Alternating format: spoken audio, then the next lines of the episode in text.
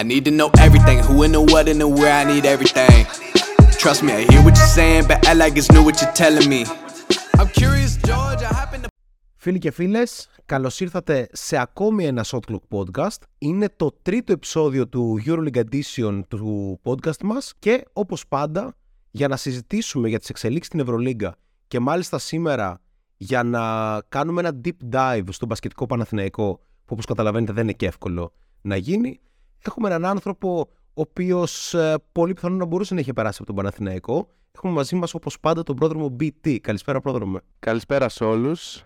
Ε, Χαίρομαι που θα γίνει επιτέλους αυτό. Κάπως αδειμονούσα να, να μπούμε στα βαθιά αυτής της κουβέντας και γι' αυτό δεν είμαστε μόνοι μας σήμερα, έτσι. Ακριβώς. Ήταν μια συζήτηση που σας είχαμε υποσχεθεί ότι θα κάνουμε, αλλά έπρεπε να φτιάξουμε τους όρους ε, για να γίνει και για να κάνουμε όσο το δυνατόν καλύτερη ανάλυση επ' αυτού, πιάνοντας και το παρόν και το παρελθόν, αλλά κυρίως και το μέλλον, έχουμε μαζί μας τον Προ Φανάτικα, Προ για την υπόλοιπη κουβέντα, από τους εξαιρετικούς Hateful Eight. Καλησπέρα Προ. Καλησπέρα παιδιά, καλησπέρα και Καλησπέρα. Ε, χαίρομαι καταρχάς πάρα πολύ για την ε, πρόσκληση που έλαβα.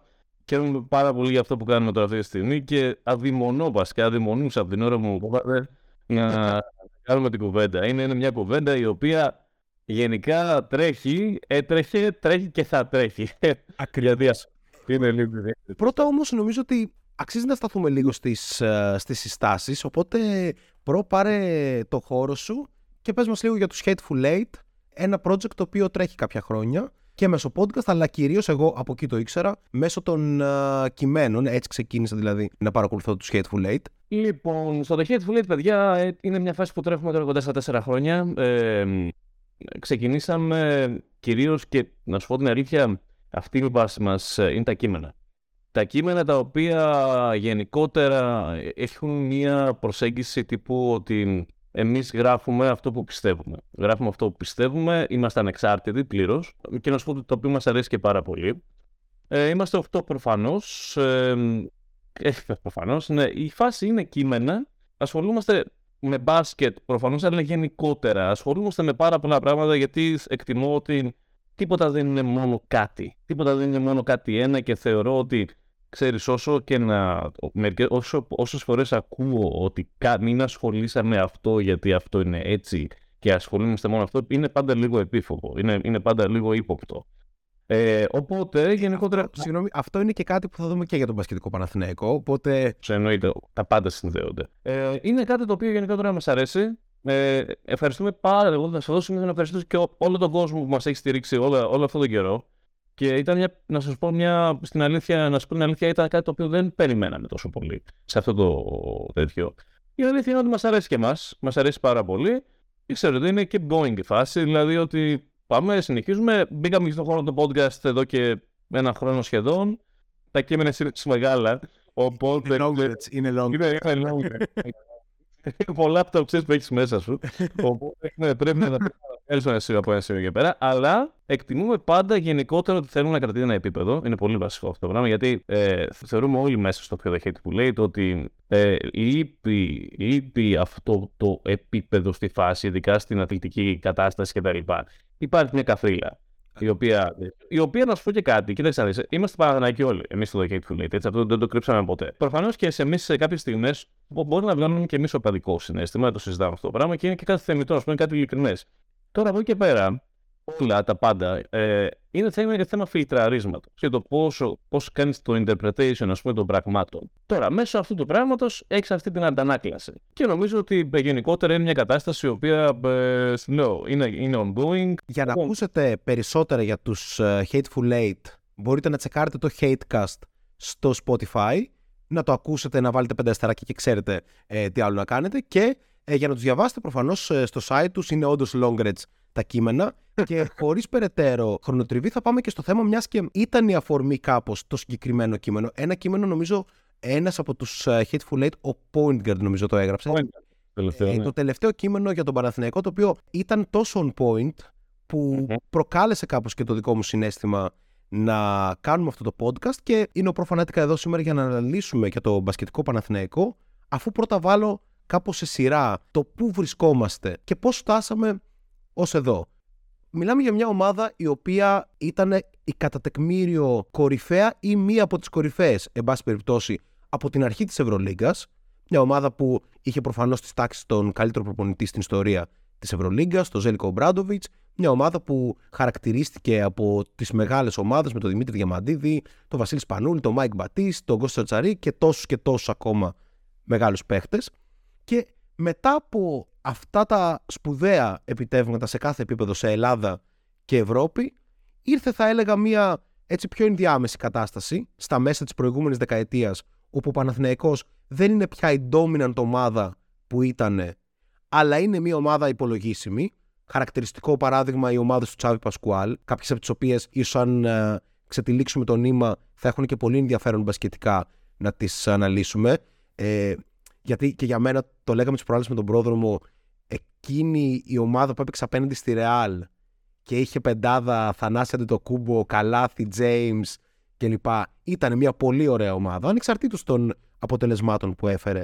Και φτάνουμε πλέον στα, στα τελευταία χρόνια και από εδώ θα ξεκινήσουμε και μετά ίσως ξαναγυρίσουμε πίσω όπου ο Παναθηναϊκός πλέον έχει χάσει την μπασκετική του έγκλη και όχι απλά σε επίπεδο αγοράς, ας το πούμε έτσι, αλλά κυρίαρχα σε αγωνιστικό επίπεδο. Η προσπάθεια να χτιστεί ομάδα γύρω από τον Ιωάννη Παπαπέτρου τα προηγούμενα χρόνια δεν ήταν ακριβώς αυτή που περίμεναν οι φίλοι του Παναθηναϊκού ήταν ένα fail, μπορείς να το πεις. Δεν... Ναι, ναι, ναι. Ήταν, ήταν, ήταν βασικά μια κακή εποχή η οποία προσπάθησε να πουλήσει το franchise, ας πούμε, ότι τέλος, αυτή η εποχή τελείωσε και πάμε για καλύτερα. Ήρθε ο Ράντονιτς, ανέλαβε ο Αργύρης Πεδουλάκης GM, άρα πάμε για καινούρια. Και τα καινούρια είναι κάπως, ερχόμαστε κιόλας μετά την ήττα του Παναθηναϊκού στη Θεσσαλονίκη, στο Παλατάκι από τον Μπάουκ. Τα καινούρια είναι μια πολύ κακή κατάσταση, μιας και κανείς δεν ξέρει πού ακριβώς πηγαίνει αυτή η ομάδα. Οπότε, πρόδρομε, ξεκινάμε με σένα με ένα γενικό σχόλιο. Εγώ θα βάλω σαν τίτλο του πρώτου κομματιού της συζήτησής μας το ότι στην Ευρωλίγκα για να πετύχεις δεν χρειάζεται μόνο καλό general manager, καλό προπονητή ή καλούς παίχτες. Πρώτα και κύρια, όπως και στο NBA, χρειάζεται ένα σταθερό franchise. Ένα franchise με κατεύθυνση, ένα franchise που ξέρει τι θέλει να κάνει και κινείται ανάλογα. Το αν θα πάρει αρκετούς σουτέρ ή αν θα τους βγει ένας παίκτης κτλ. είναι άλλη συζήτηση. Αλλά πρώτο και κύρια πρέπει να υπάρξει μια σταθερότητα για το ποια είναι η κατεύθυνση του μπασκετικού Παναθηναϊκού πλέον. Το έθεσε πάρα πολύ ωραία. Νομίζω αν έπρεπε να βάλω ένα τίτλο θα ήταν αυτός. Ο Παναθηναϊκός μοιάζει λίγο τα τελευταία χρόνια να μην έχει σαφές πλάνο στο πώς θέλει να κινηθεί με στόχο προφανώς την παλιά του έγλη ή όσο κοντά μπορεί να φτάσει σε αυτή. Τώρα αυτό θα μπορούσε να έχει πολλές προσεγγίσεις. Θα μπορούσε να έχει μια προσέγγιση που λέει ότι θα γίνουμε για πέντε χρόνια Άλμπα Βερολίνου και θα πάμε ας πούμε να κάνουμε ένα rebuilding ό,τι και αν σημαίνει αυτό, με πιο νεαρούς παίκτες, ε, περισσότερους Έλληνες να δοκιμάσουμε πράγματα κλπ. Ή θα μπορούσε να έχει μια λογική ότι ξέρεις είμαστε ο Παναθηναϊκός, μια λογική περισσότερο αν, θες, αν θέλετε μάλλον Los Angeles Lakers, πάμε να φέρουμε stars, να χτίσουμε ένα σοβαρό roster και πάμε να συνεχίσουμε, ας πούμε, από εκεί που τα αφήσαμε. Το χειρότερο είναι ότι φαίνεται ότι δεν συμβαίνει τίποτα από τα δύο. Και εκεί έρχεται και όλο το κομμάτι της μη σταθερότητας. Κάποια πειράματα με λίγο πιο νεαρούς, κάποιοι stars που ήρθαν δεν αποδίδουν. Είναι λίγο mixed τα πράγματα και δυστυχώς πέφτει το βάρος εν τέλει στους παίκτες οι οποίοι μείναν. Α πούμε, εμείς έχουμε πει πολύ συχνά για τον Παπαγιάννη, θα μας πει και ο Προ ε, την άποψή του. Εμείς το θεωρούμε πάρα πολύ καλό παίκτη, αλλά λίγο εξυλαστήριο θύμα μιας συνολικά μη υγιής κατάστασης. Μη υγιούς κατάστασης, αν το λέω σωστά. ε, οπότε δεν ξέρω. Ένα πρώτο σχόλιο για μένα εκεί είναι λίγο το, το ζήτημα. Ότι ο, ο Παναθηναϊκός δεν πάει ούτε με τη μία μπάντα ούτε με την άλλη. Στέκεται στη μέση και η μέση δεν έχει πρόοδο αντικειμενικά.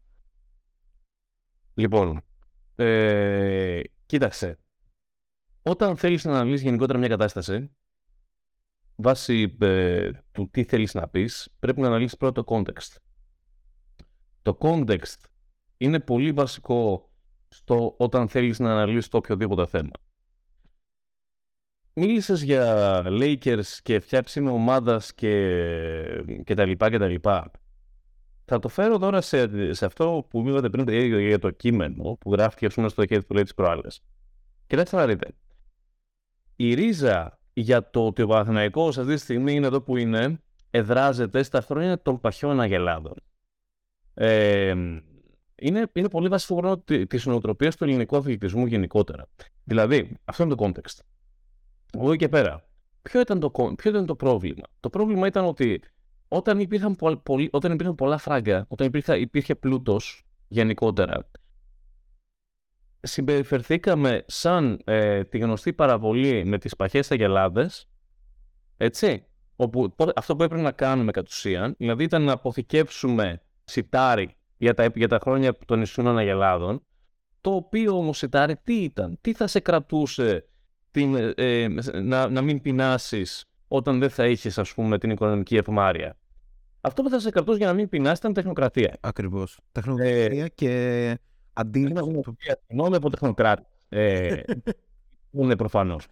Έλειψε αυτό το πράγμα και δεν δουλεύτηκε ποτέ. Δηλαδή, επί Ομπράντοβιτς, ε, προ, προφανώς το μεγαλείο του Ζοτς και τα λοιπά, δεν χρειάζεται τώρα να, πούμε, να κάνουμε τεμενάδες και τα λοιπά. Είναι γνωστό ότι ο Ζοτς είναι ο GOAT. Έτσι. Αλλά αλλά δεν χτίστηκε κάτι το οποίο τότε ε, κατ' ουσίαν θα σε βοηθούσε να κάνεις ένα scouting team καλό, ε, με καλό υλικό τότε, γιατί είχες τα λεφτά να πάρεις καλού, καλούς ανθρώπους, καλούς ας πούμε επαγγελματίες, τους καλύτερους δυνατούς επαγγελματίες, δυνατών επαγγελματίες ε, στο χώρο, για να κάνεις τέτοια πράγματα, ώστε μετά να στήσεις ένα scouting team που να βρίσκεις παίχτες. Το πρόβλημα που να ακούνε παιδιά μετά είναι ότι δεν βρήκε ποτέ παίχτες δεν βρήκε ποτέ παίκτες. Έφερνε ό,τι να είναι παίκτες. Δηλαδή, αυτοί που ε, στηρίχθηκε στο διαμαντίδι και μετά, και μετά ξανά έκανε ομάδα όταν έριξε λεφτά το 16. Τότε, τότε έκανες πάλι ομάδα. Ο Παναθηναϊκός είναι λίγο Lakers. Είναι λίγο Lakers όσον αφορά την οτροπία. Δηλαδή, ο Παναθηναϊκός, κοιτάξτε, ο Παναθηναϊκός είναι ένα κλαμπ το οποίο εκφύσεως πρέπει να κερδίζει. Αυτό είναι το πρόβλημα με τον Παναθηναϊκό. Πρόβλημα. Είναι πρόβλημα και είναι ευχή κατάρα μαζί. Δηλαδή, είναι μεγάλο κλαμπ και σαν μεγάλο κλαμπ πρέπει να κερδίζει. Η οπαδή του είναι.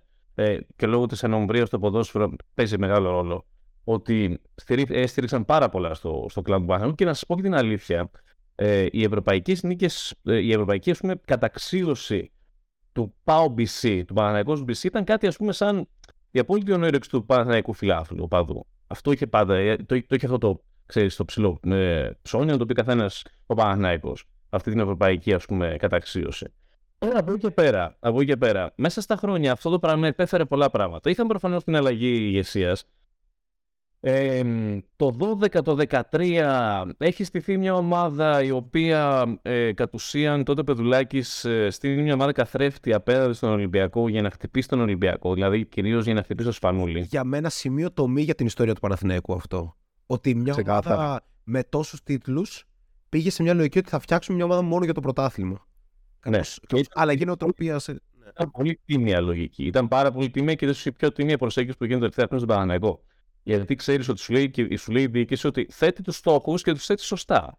Γιατί τους στόχους δεν τους θέτουμε εμείς, εγώ και εσείς τους τους στόχου τους, τους θέτει η διοίκηση. Είναι, δηλαδή, άμα θες να λέει σωστό franchise, έτσι, σωστό κλαμπ. Τώρα, από εκεί και πέρα, έχεις στήσει μια ωραία ομάδα, μια, μια, ομάδα, μια, ωραία ομάδα, μια ομάδα η οποία ήταν αυτή, είχες στην τύχη να έχεις το διαμαντίδι, όπου τα πάλι δεν χρειάζεται να πούμε τι και στη διαμαντίδι, σε, σε, σε, καλά χρόνια το διαμαντίδι. Ο Πεδουλάκης τότε, ας πούμε, ε, τον ξεζούμισε το Μίτσο, είναι η αλήθεια. Ε, πήρε ό,τι, ό,τι μπορούσε και παραπάνω από αυτόν. Έφτασε το ταβάνι, εκείνη η ομάδα πήγε πέμπτο ματς, δύο φορές στα playoff και το 2013 και το 2014. Ε, και εντάξει, OK, okay, και λες μετά έρχεται η χρονιά της ελληνοποίησης που κατ' ουσίαν είναι Πεδουλάκης. Ένα σχόλιο ότι βρέθηκαν και καλοί Αμερικάνοι, δηλαδή κινήθηκε και σωστά ναι. στην αγορά. Δηλαδή, όχι ακριβώς Αμερικάνοι, αλλά ο Λάσμε και ο Γκίστ. Ξέρεις τι γίνεται. Θα σου πω κάτι. Έγινε κάτι το οποίο δεν έγινε αργότερα και για πολλά χρόνια ότι πήρες παίχτες βάσει χαρακτηριστικών που ήθελες για να υπηρετήσεις ένα συγκεκριμένο παιχνίδι. Αυτό πράγμα δεν συνέβη στα άλλα χρόνια. Δηλαδή, συνέβη κατά τύχη το, 17, το, 16, ε, το 15-16 με James Singleton κτλ.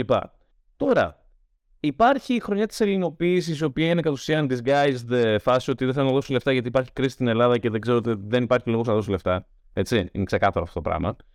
Ε, τελειώνει, έρχεται το καλάθι ως πρώτη χρονιά και τα λοιπά με τον Μίτσο τελευταία χρονιά, πας το 16, το 15 στα play-off, αποκλείσετε την Πασκόνια με 3-0 και τα λοιπά και τα λοιπά και τους, του χρόνου λες την ομάδα. Έρχεται ξανά ο Πεδουλάκης, συμβαίνει ό,τι συμβαίνει, δεν τον θέλουν οι ξένοι, Φεύγει ο Πεδουλάκη, έρθει ο κύριος Πασκουάλ.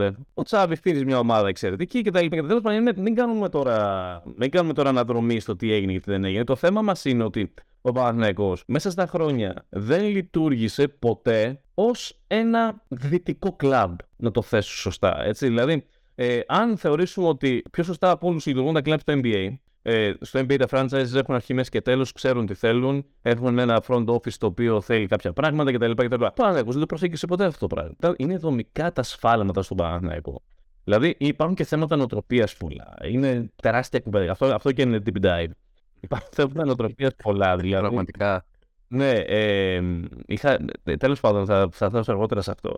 Ε, τα θέματα νοοτροπίας είναι πολύ βασικά επίσης. Είναι πολύ βασικά. Δηλαδή, είναι πολύ βασικό το, το legacy, το legacy και το τι πιστεύει ο μέσος οπαδός ότι πρέπει να κάνει η ομάδα για να πάει μπροστά. Και το κάνει γιατί έχει το μυαλό της στις Glory Days, το πώς ήρθαν οι νίκες σε αυτές τις Glory Days, με ποιον τρόπο ήρθαν οι νίκες και εκτιμά ένα μέσο μυαλό, το οποίο δεν θα την ψάξει πάρα πολύ και δεν τον ενδιαφέρει και όσο καλά κάνει. Εκτιμά ότι αυτός είναι ο σωστός τρόπος, ότι δεν υπάρχει άλλος τρόπος. Για ένας άνθρωπος ο οποίος δεν πολύ βλέπει, δεν έχει επαφή με τον μπάσκετ ε, worldwide, ας πούμε. Τώρα, το να έχεις επαφή με το NBA και τα λοιπά είναι τεράστιο asset. Ναι, ναι, ναι. Και... και αυτό είναι και, αυτό, αυτό είναι και μια πάσα για να περάσουμε κάπως αφού νομίζω βάλαμε σε μια σειρά το, το ότι ο Παναθηναϊκός δεν έχει πραγματική κατεύθυνση εδώ και αρκετά χρόνια και βασικά αλλάζει συνεχώς κατεύθυνση για το τι θέλει ε, να πετύχει. Νομίζω ότι αντικειμενικά πρέπει να συζητήσουμε για το αν και κατά πόσο ακόμα και με αυτό το budget, γιατί αυτή είναι η συζήτηση κατά βάση τον κόσμο του Παναθηναϊκού, δώσε λεφτά και φέρε παίχτες. Ε, ναι. Η πραγματικότητα λέει ότι με αυτό το budget που έχει ο Παναθηναϊκός και φέτος δεν λέει κανείς ότι μπορείς να πάρεις την Ευρωλίγκα ή κάτι τέτοιο, αλλά σίγουρα μπορείς να φτιάξεις πράγματα εφόσον έχεις μια κατεύθυνση. Ότι σαν ομάδα θα παίζω αυτό το μπάσκετ, αυτούς τους παίχτες τους αναπτύσσω, αυτούς τους παίχτες πρωταγωνιστούν κλπ. Ξέρεις ποιο είναι το χειρότερο; Το χειρότερο είναι ότι στον Παναθηναϊκό όλα αυτά τα χρόνια η συζήτηση δεν ήταν ποτέ για το μπάσκετ. Ναι, ναι, ναι. Δεν ήταν ποτέ για το μπάσκετ.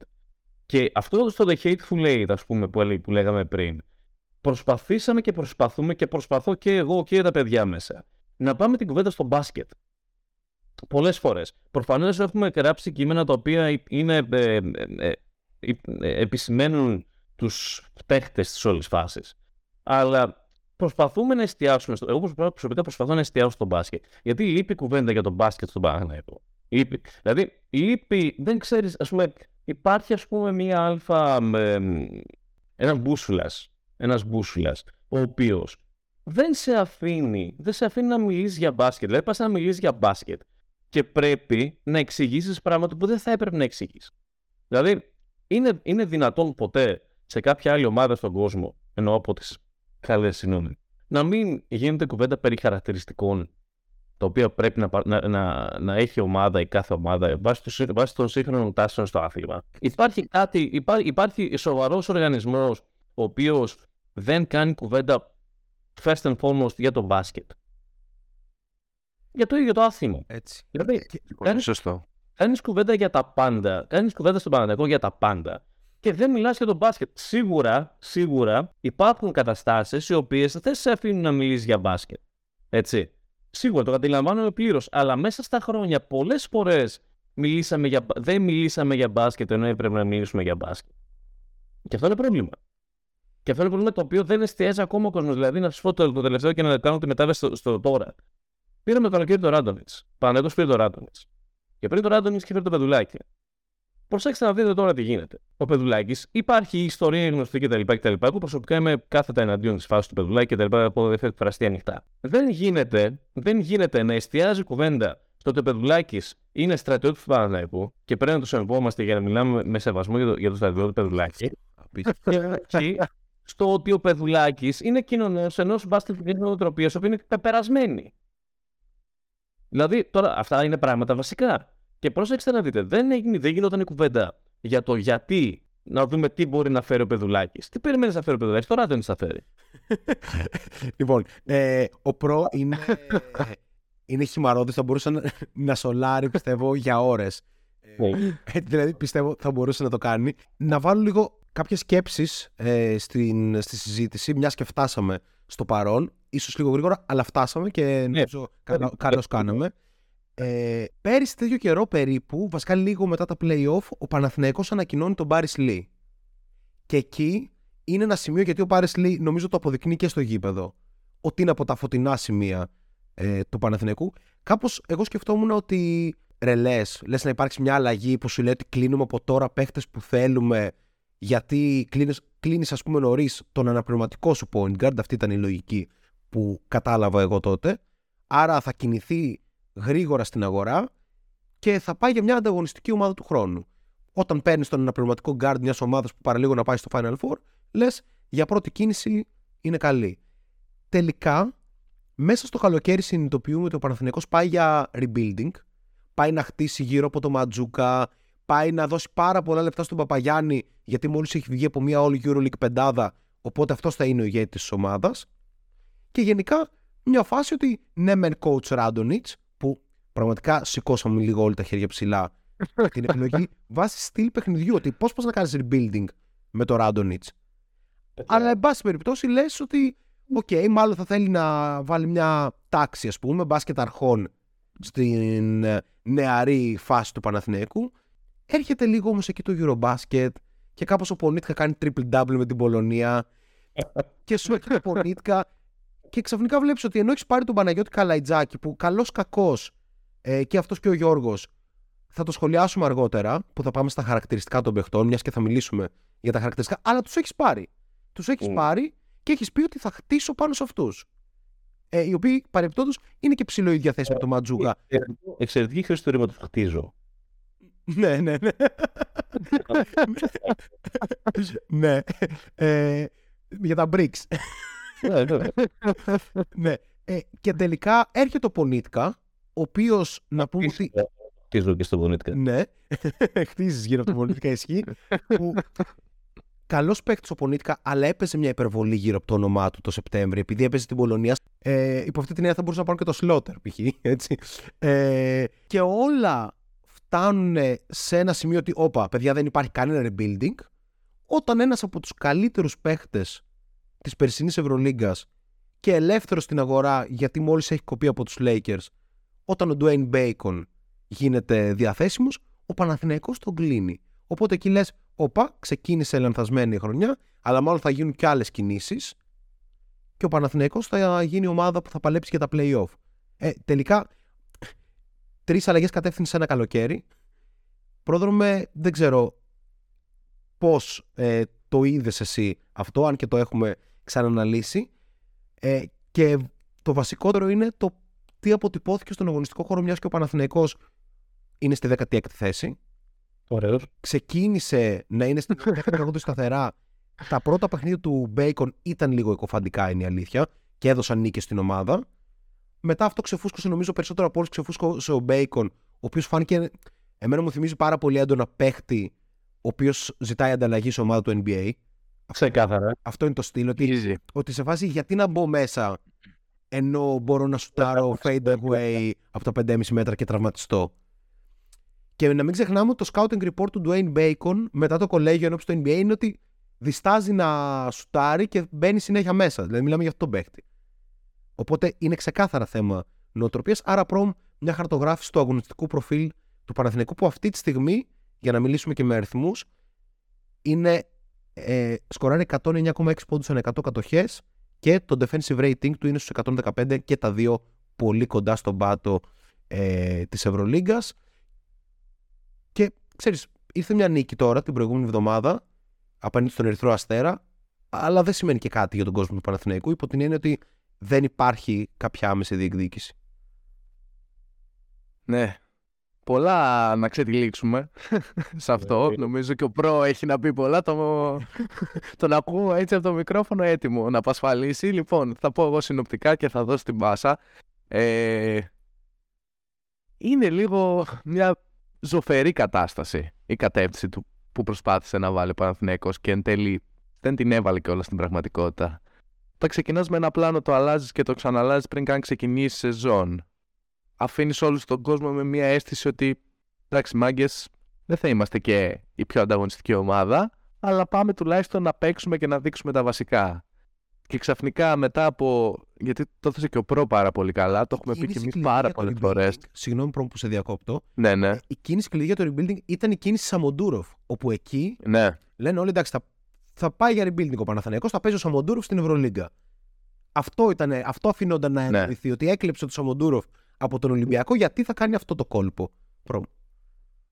Και η αλήθεια είναι ότι εμένα αυτό κάπως με είχε εξιτάρει και σαν ιδέα. Δηλαδή, υπό, υπό έναν όρο ότι, οκ, ο Παναθηναϊκός είναι ένα μεγάλο κλαμπ στην Ευρώπη, πολύ μεγάλο, με ιστορία κλπ. Αλλά είναι σε μια συνθήκη που δεν ξέρει προς τα πού να πάει. Καλύτερα να πάει να χτίσει. Αλλά να χτίσει όχι με bricks, να χτίσει με γερές βάσεις, θεμέλια κτλ. Έτσι. Αυτό δυστυχώς δεν πολύ έγινε και νομίζω ότι αυτό που πήγα να πω και ε, έβαλε το input του και ο Νίκος είναι ότι νομίζω συμφωνούμε το είπε και ο Προ πάρα πολύ ωραία, το έχουμε πει και εμείς πάρα πολλές φορές και δεν ισχύει μόνο για τον Παναθηναϊκό, ισχύει και για τον Ολυμπιακό στο μπάσκετ τουλάχιστον ότι υπάρχει μια οπαδική πίεση. Υπάρχει μια πίεση η οποία έρχεται από την κερκίδα, έρχεται από την εξέδρα, έρχεται από τα social media, από τα ε, Twitter rooms κλπ. ξέρω εγώ τι, ε, Twitter spaces, sorry, όπου εκεί πέρα οι συζητήσεις μπορούν να πάνε από το ένα άκρο μέχρι το άλλο. Δηλαδή, πραγματικά, αν Και- δεν έχετε παρακολουθήσει ποτέ, κάντε το σωστό slash λάθος να μπείτε μετά από ένα derby Ολυμπιακός Παναθηναϊκός στο Twitter και να μπείτε σε μερικά spaces να δείτε τι λέγεται. Ε, ε, νομι-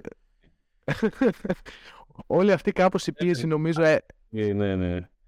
έφερε και τον ε, Bacon με αυτά και με αυτά στον Παναθηναϊκό και πραγματικά ήταν λίγο Προδρομένο. Συγγνώμη που σε κόβω. πρωτόγνωρο. Ναι, ναι, πάμε. Ξέρεις τι, θέλω να διαφωνήσω με αυτό που είπε ο Νίκος στην αρχή. Ε, Οκ. θέλω- Εγώ δεν πήγε για rebuilding. Α, οκ. Θα σου πω γιατί. Ε, είπαμε πριν ότι η μοναδική φορά που ενήργησε σωστά ο Παναθηναϊκός ήταν το 2013 όταν έθεσε η, η, δι- η διοίκηση τους στόχους και έθεσε το ταβάνι. Και είπε ότι κοιτάξτε να δείτε, είμαστε αυτοί και πάμε μέχρι εδώ παιδιά. Τα πόδια μας μέχρι εκεί φτάνουν. Ο κόσμος. Δεν, ε, δεν θα κάτσει ξαναλέω να, να- δεν- ο- η μεγάλη μάζα δεν θα κάτσει να αναλύσει όπως κάνουμε καλή ώρα εμείς, ας πούμε εδώ, εδώ πέρα ε, τα τι και για τα πώς. Περιμένει να δει πράγματα. Και σου λέει ότι η διοίκηση μου λέει ότι εγώ θα πάω, έχω, θέλω να χτυπήσω το ελληνικό πρωτάθλημα και στην Ευρώπη όπου πάω. Έτσι. Χτίζω ένα ανταγωνιστικό σύνολο κτλ. Φέτος οι ανακοινώσεις μιλούσαν για επιστροφή στην κανονικότητα. Το budget έφυγε από τα, έφυγε από τα έσοδα-έξοδα. Έτσι. Προσέξτε τώρα. Γίνεται αυτό το πράγμα και ο GM, ο GM, αυτός ο GM, φέρνει πρώτη, ως πρώτη κίνηση τον Barry Lee. Συμφωνούμε απολύτως. Πώς φέρνεις τον Barry Lee όμως; Τι είπαμε για το context; Πάλι για, για να συνδέσω και δι- τα δύο της κουβέντας. Το context. Ποιο ήταν το context μέσα στο οποίο μεγαλού, ε, μεγαλούρισε; Έκανε thrive κατ' ουσίαν ο Barry Lee πέρυσι. Είχε ένα Mike James. Είχε, είχε τον παίκτη με το μεγαλύτερο gravity στην Ευρωλίγκα, ας πούμε. Είχε τον Mike James, ο οποίος, ο οποίος, ε, ε, ο οποίος δημιουργούσε και με την παρουσία του σουτ ελεύθερα. Το οποίο είναι πολύ βασικό. Και ξέρετε πόσο βασικό είναι αυτό το πράγμα. Ο Πάρης Λί, ο Μπέικον εκτελεί με 40% πέρυσι στο τρίποντο. Spot-up. Είναι spot-up όλα, έτσι. Ε, λοιπόν, και ο Πάρης Λί είναι καλός. Είναι καλός γιατί παίζει δίπλα σε ένα Mike James. Οκόμπο φέτος ενδεικτικά από το 26% που εκτελούσε, εκτελεί με 40 κάτι. Στη Βιλερμπάν εκτελούσε με 26% και φέτος λόγω των good looks που έχει, εκτελεί με 45%. Προσέξτε, ένας, εγώ θυμάμαι χαρακτηριστικά το παράδειγμα του Σίγκλεντον, του Σίγκλεντον, στον Παναθηναϊκό και στη Λοκομοτίβ. Ε, παρότι στη Λοκομοτίβ όταν ήταν λίγο πιο πόρεμος εκτελούσε και δεν τον έπαιζες, δεν του έδινες χώρο, ε, παρήγαγε spacing κατ' ουσίαν. Στη Λοκομοτίβ δεν είχε τόσο καλά looks. Ε, εκτελούσε με 31% στον Παναθηναϊκό, ο Τσάβη του βρίσκει τρομερά looks και σουτάρει με 45%. Είναι τεράστια η διαφορά, το ξέρετε πόσο τεράστια. Τώρα μιλάμε το 15% πάνω σε ένα χρόνο ε, δεν είναι τώρα. Έχει Εντάξει. πιο volume στην πραγματικότητα. Απλά Ναι. η ποιότητα των shoot ισχύει. ισχύει. Ακριβώς το volume δεν, δεν, το volume δεν άλλαξε. Η ποιότητα άλλαξε τον shoot. Και η ποιότητα του shoot είναι κάτι το οποίο παράγει η ομάδα, η ομάδα ήδη και τα χαρακτηριστικά των παιχτών. Ο Πάρης Λί, ως Πάρης Λί, ως επιλογή του, του Αργύρι Πεδουλάκη τότε, ήρθε γιατί είδε ότι έπεισε καλή ένας Σλούκα. Μεταξύ μας τώρα. Αυτό, Αυτό- ε, αυτό θέτεις, θέτεις το content όπως Ναι. είναι το, το, το πλαίσιο της συζήτησης. Δηλαδή, κάποιος που δεν παρακολουθεί στενά π.χ. όπως εγώ, το τι συμβαίνει στον Παναθηναϊκό με τα χρόνια, βλέπω πάρει Λί, καλός παίχτης λέω, αν ντυθεί η ομάδα σωστά, ο Πάρης Λί θα είναι ένα χρήσιμο εργαλείο. Έτσι. Ναι. Αλλά αν πας με τη λογική ότι ο Πάρης Λί είναι απάντη στον Κώστας Σλούκα, ήδη ο σχεδιασμός πάει κατρακυλώντας. Δεν είναι σχεδιασμός κατ' ουσίαν. Είναι κλεφτοκάρδια. Ε, ο συνο- είναι κλεφτοκάρδια νοοτροπία. Δεν πας να στήσεις ένα, ένα, ένα δυτικό κλαμπ. Δεν πας να το κάνει το πράγμα. Πας να κάνεις κάτι το οποίο δεν έχει αρχή, μέση και τέλος. Και, και κατ' ουσίαν φτάνεις στο σημείο. Παίρνει τον Πάρη ο οποίος Πάρη είναι καθαρά επιλογή του Πεδουλάκη. Ο οποίος Πεδουλάκη, ξαναλέω, επιλέγει τον Ράντονιτς. Τον Ντέγιαν τον Ράντονιτς. Λοιπόν, ο Ντέγιαν ο Ράντονιτς, κάνουμε τότε podcast, παιδιά, στο, κάνουμε το Hatecast στο site τότε. Και ξέρεις, πώς πώς λέμε πάλι για την κουβέντα πριν ότι μιλά- δεν μιλάμε για μπάσκετ και τα λοιπά. Και θυμάμαι ότι παίρνω, παίρνω πρώτο στο λόγο εγώ. Και λέω, ενώ ξέρεις, λένε όλοι ναι, έχουμε προπονητή και είναι προπονητής Ευρωλίγκας και είναι προπονητής και ξέρεις, ναι. Και έπειτα Τόσο τον Μπράντοβιτς, αυτό έπαιζε. Βέβαια, Ναι, ναι, ναι, έπαιζε full αυτά. βέβαια. Και λέω εγώ χαρακτηριστικά ότι δεν είμαι ευχαριστημένος από την επιλογή του coach Randonitz. Γιατί ο coach Randonitz είναι, έχει συγκεκριμένα πράγματα. Συγκεκριμένα πράγματα. Μιλάμε για ένα προπονητή ο οποίο πέρυσι είχε στήσει το πιο άστο ρόστερ στην Ευρωλίγκα. Δηλαδή, είναι δυνατόν να μην το είδαν αυτό το πράγμα; Πείτε με ένα λόγο. Δεν είναι δυνατόν να μην το είδαν. Κι όμως, η επιλογή του Πεδουλάκη ως προ... για προπονητής, γιατί αυτό είναι που λέγαμε πριν για μπάσκετ. Γιατί το mentality του αυτό που τον προτρέπει να κάνει, πάει και φέρνει τον Ράντονιτς. Και ο οποίος Ράντονιτς μετά, ενώ έχει τον Μπάρι Σλικ ε, καμπάτζα από τον Πεδουλάκη, πάει και φέρνει δικό του παίχτη τον Nate Walters, ο οποίος είναι τίμιος, καλός, χρυσός, πολύ καλό παιδί, να του κέρασουν μια πάστα, οτιδήποτε. Αλλά ο, Πα- ο, ο Nate Walters έχει παίξει τα μισά παιχνίδια ε, τα προηγούμενα χρόνια. Φέτος το ίδιο πράγμα παίζει κάθε απόκριες, ξέρω εγώ. Και από εκεί και πέρα, ρε φίλε, δεν μπορείς να κάνει. Και έχεις στήσει ένα, ένα backcourt με δύο αναπληρωματικά point guard. Έτσι. Αυτό είναι, αυτό είναι το, το σημαντικότερο. Είναι εξωφρενικό. Είναι εξωφρενικό και ξέρετε για ποιο λόγο. Είναι εξωφρενικό γιατί λες ότι ρε φίλε, θέλω να στήσω ένα roster. Πού θα ρίξω το budget στην Ευρώπη, σε, σε, ένα, σε ένα πρωτάθλημα το οποίο είναι, point, είναι guard based. Πώς είναι το, το NBA είναι forward based και 3D based; Ε, η Ευρωλίγκα είναι guard based πρωτάθλημα. Πώς πας και, πα, και παίρνεις πας και παίρνεις δύο αναπληρωματικά point guard τα οποία κάνουν τι; Πρέπει πας και φέρεις τον Μπονίτκα. Τον Μπονίτκα, επειδή ο Μπονίτκα, ξέρω εγώ, έκανε τέτοιο που ο Μπονίτκα πάλι δεν έγινε ανάγνωση του context που ήταν στη Zenit. Δηλαδή, στη Zenit είχε ε, τον Τζάβι, έτσι, ο οποίος είναι προπονητάρα. Αλλά πέρα του Τζάβι, ο Τζάβι δεν είναι μάγος. Ο Τζάβι είχε, είχε τον Lloyd μέσα, είχε τον Μπάρον, είχε φωνιάδες. Ναι, ναι. Βέβαια, Δηλαδή, Και- ο, ο, ζητούταν από τον, ε, από τον Πονίτκα να είναι facilitator, facilitator, να είναι defensive anchor πολλές φορές, έτσι. Ή- Ήταν πολλές φορές defensive anchor ο, ο Πονίτκα στην, στη Zenit. Αλλά δεν μπορείς να, να, να, να στήσεις τον Πονίτκα ως centerpiece της, ε, του σχεδιασμού σου. Πώς το κάνεις αυτό το πράγμα; Γιατί ξαναλέω, δεν έγινε σωστή ανάγνωση. Τον είδαν εκεί, γι' αυτό μιλάω πριν για κλεφτοκοτάδικη νοοτροπία. Τον είδαν, τον είδαν όπως είπες, πολύ σωστά Νικό. Τον είδαν στο, στο Ευρωμπάσκετ, έκανε το triple double, ας πούμε, στη Σλοβενία. Και λες, νάτο, αυτό είναι. ναι, ναι. Πραγματικά. αυτό ήταν, αυτό ήταν από τα άγραφα. Υπολογικά του υπολογικά σίγουρα, ήταν, ε, σίγουρα έχει ελληνικά γονίδια. Είναι Έλληνας μπασκετμπολίστας. Έλληνας μπασκετμπολίστας, 100% δυνατό παιδί, hustle, ε, οκ, γερός, δυνατά και με δύναμη. Ξέρετε, Παναγιώτη. βασικά δεν έχει σουτ. Μας αρέσει το σουτ, ρε φίλε. ναι, ναι, ναι. Με το σουτ. Δεν μας αρέσει. Τι, τι να κάνουμε τώρα; όλο, αυτό Ε, που, όλο αυτό που συζητάμε τεκμηριώνεται θεωρώ και πολύ καλά στο ότι ο Παναθηναϊκός φέτος σουτάρει 51% effective field goal προφανώς στον πάτο της Ευρωλίγκα. Τρεβερό. Και μοιράζει 14,4 assist, προφανώς και αυτό πολύ κοντά στις τελευταίες θέσεις της Ευρωλίγκας. Και αυτό το play style, το δεν παράγουμε καλά και ποιοτικά σουτ για τους παίχτες μας, οι οποίοι ούτως ή άλλως μάλλον δεν μπορούν να σκοράρουν για τρεις, φτάνει στην αποθέωσή του όταν έρχεται ο Dwayne Bacon, ο οποίος δηλώνει από μόνος του Είμαι το missing piece. Ε, που Αυτό είναι mentality, κυρίες και κύριοι. εγώ πιστεύω ότι ο ίδιος και το πίστευε και ήθελε και να το δείξει. Στους πρώτους αγώνες κουβαλούσε. Κουβαλούσε και έδινε νίκες. Άρα αυτό που συζητούσαμε πρόδρομο ότι έτσι όπως πάει ο Παναθηναϊκός, έχεις πει εσύ βασικά, όντως πηγαίνει καρφί για τη 12η θέση. Που ο- πήγαινε ακριβώς γι' αυτό, ότι θα πάρει μερικές Ναι, ναι. και θα σταματήσει μέχρι εκεί. Αλλά ακόμη και αυτό τέλειωσε νωρίς με τον Bacon να έχει την κόντρα του με τον Ράντονιτς, να στερεύει από ψυχικές και, ε, και πιθανώς και σωματικές ε, δυνάμεις και να ψάχνεις να βρεις ένα φωτεινό σημείο στον ε, φετινό Παναθηναϊκό και να μην μπορείς να το βρεις. Και αντικειμενικά, επειδή ζούμε στην Ελλάδα και παρότι το συγκεκριμένο podcast ε, αποφεύγει και θέλει να ξεφύγει η συζήτηση από την κόντρα μεταξύ Ολυμπιακού Παναθηναϊκού ή οτιδήποτε τέτοιο, αλλά ορίζεται ως τέτοιο ότι όταν ο Ολυμπιακός είναι σε μια φάση που παίζει το καλύτερο μπάσκετ στην Ευρώπη, οι φίλοι του Παναθηναϊκού απαιτούν, αλλά παίρνουν σαν ε, απάντηση σε αυτό την εικόνα του Παναθηναϊκού, ειδικά στα ντέρμπι που είναι και καθοριστικά ας πούμε, για τη φυσιογνωμία της ομάδας. Ναι. Ε, ε, πάρε το λόγο προ και θα αναλάβω. Ναι, ε, να σου πω, το Lord of the Rings το έχεις διαβάσει θεωρώ, έτσι. ναι. Ε, Ναι.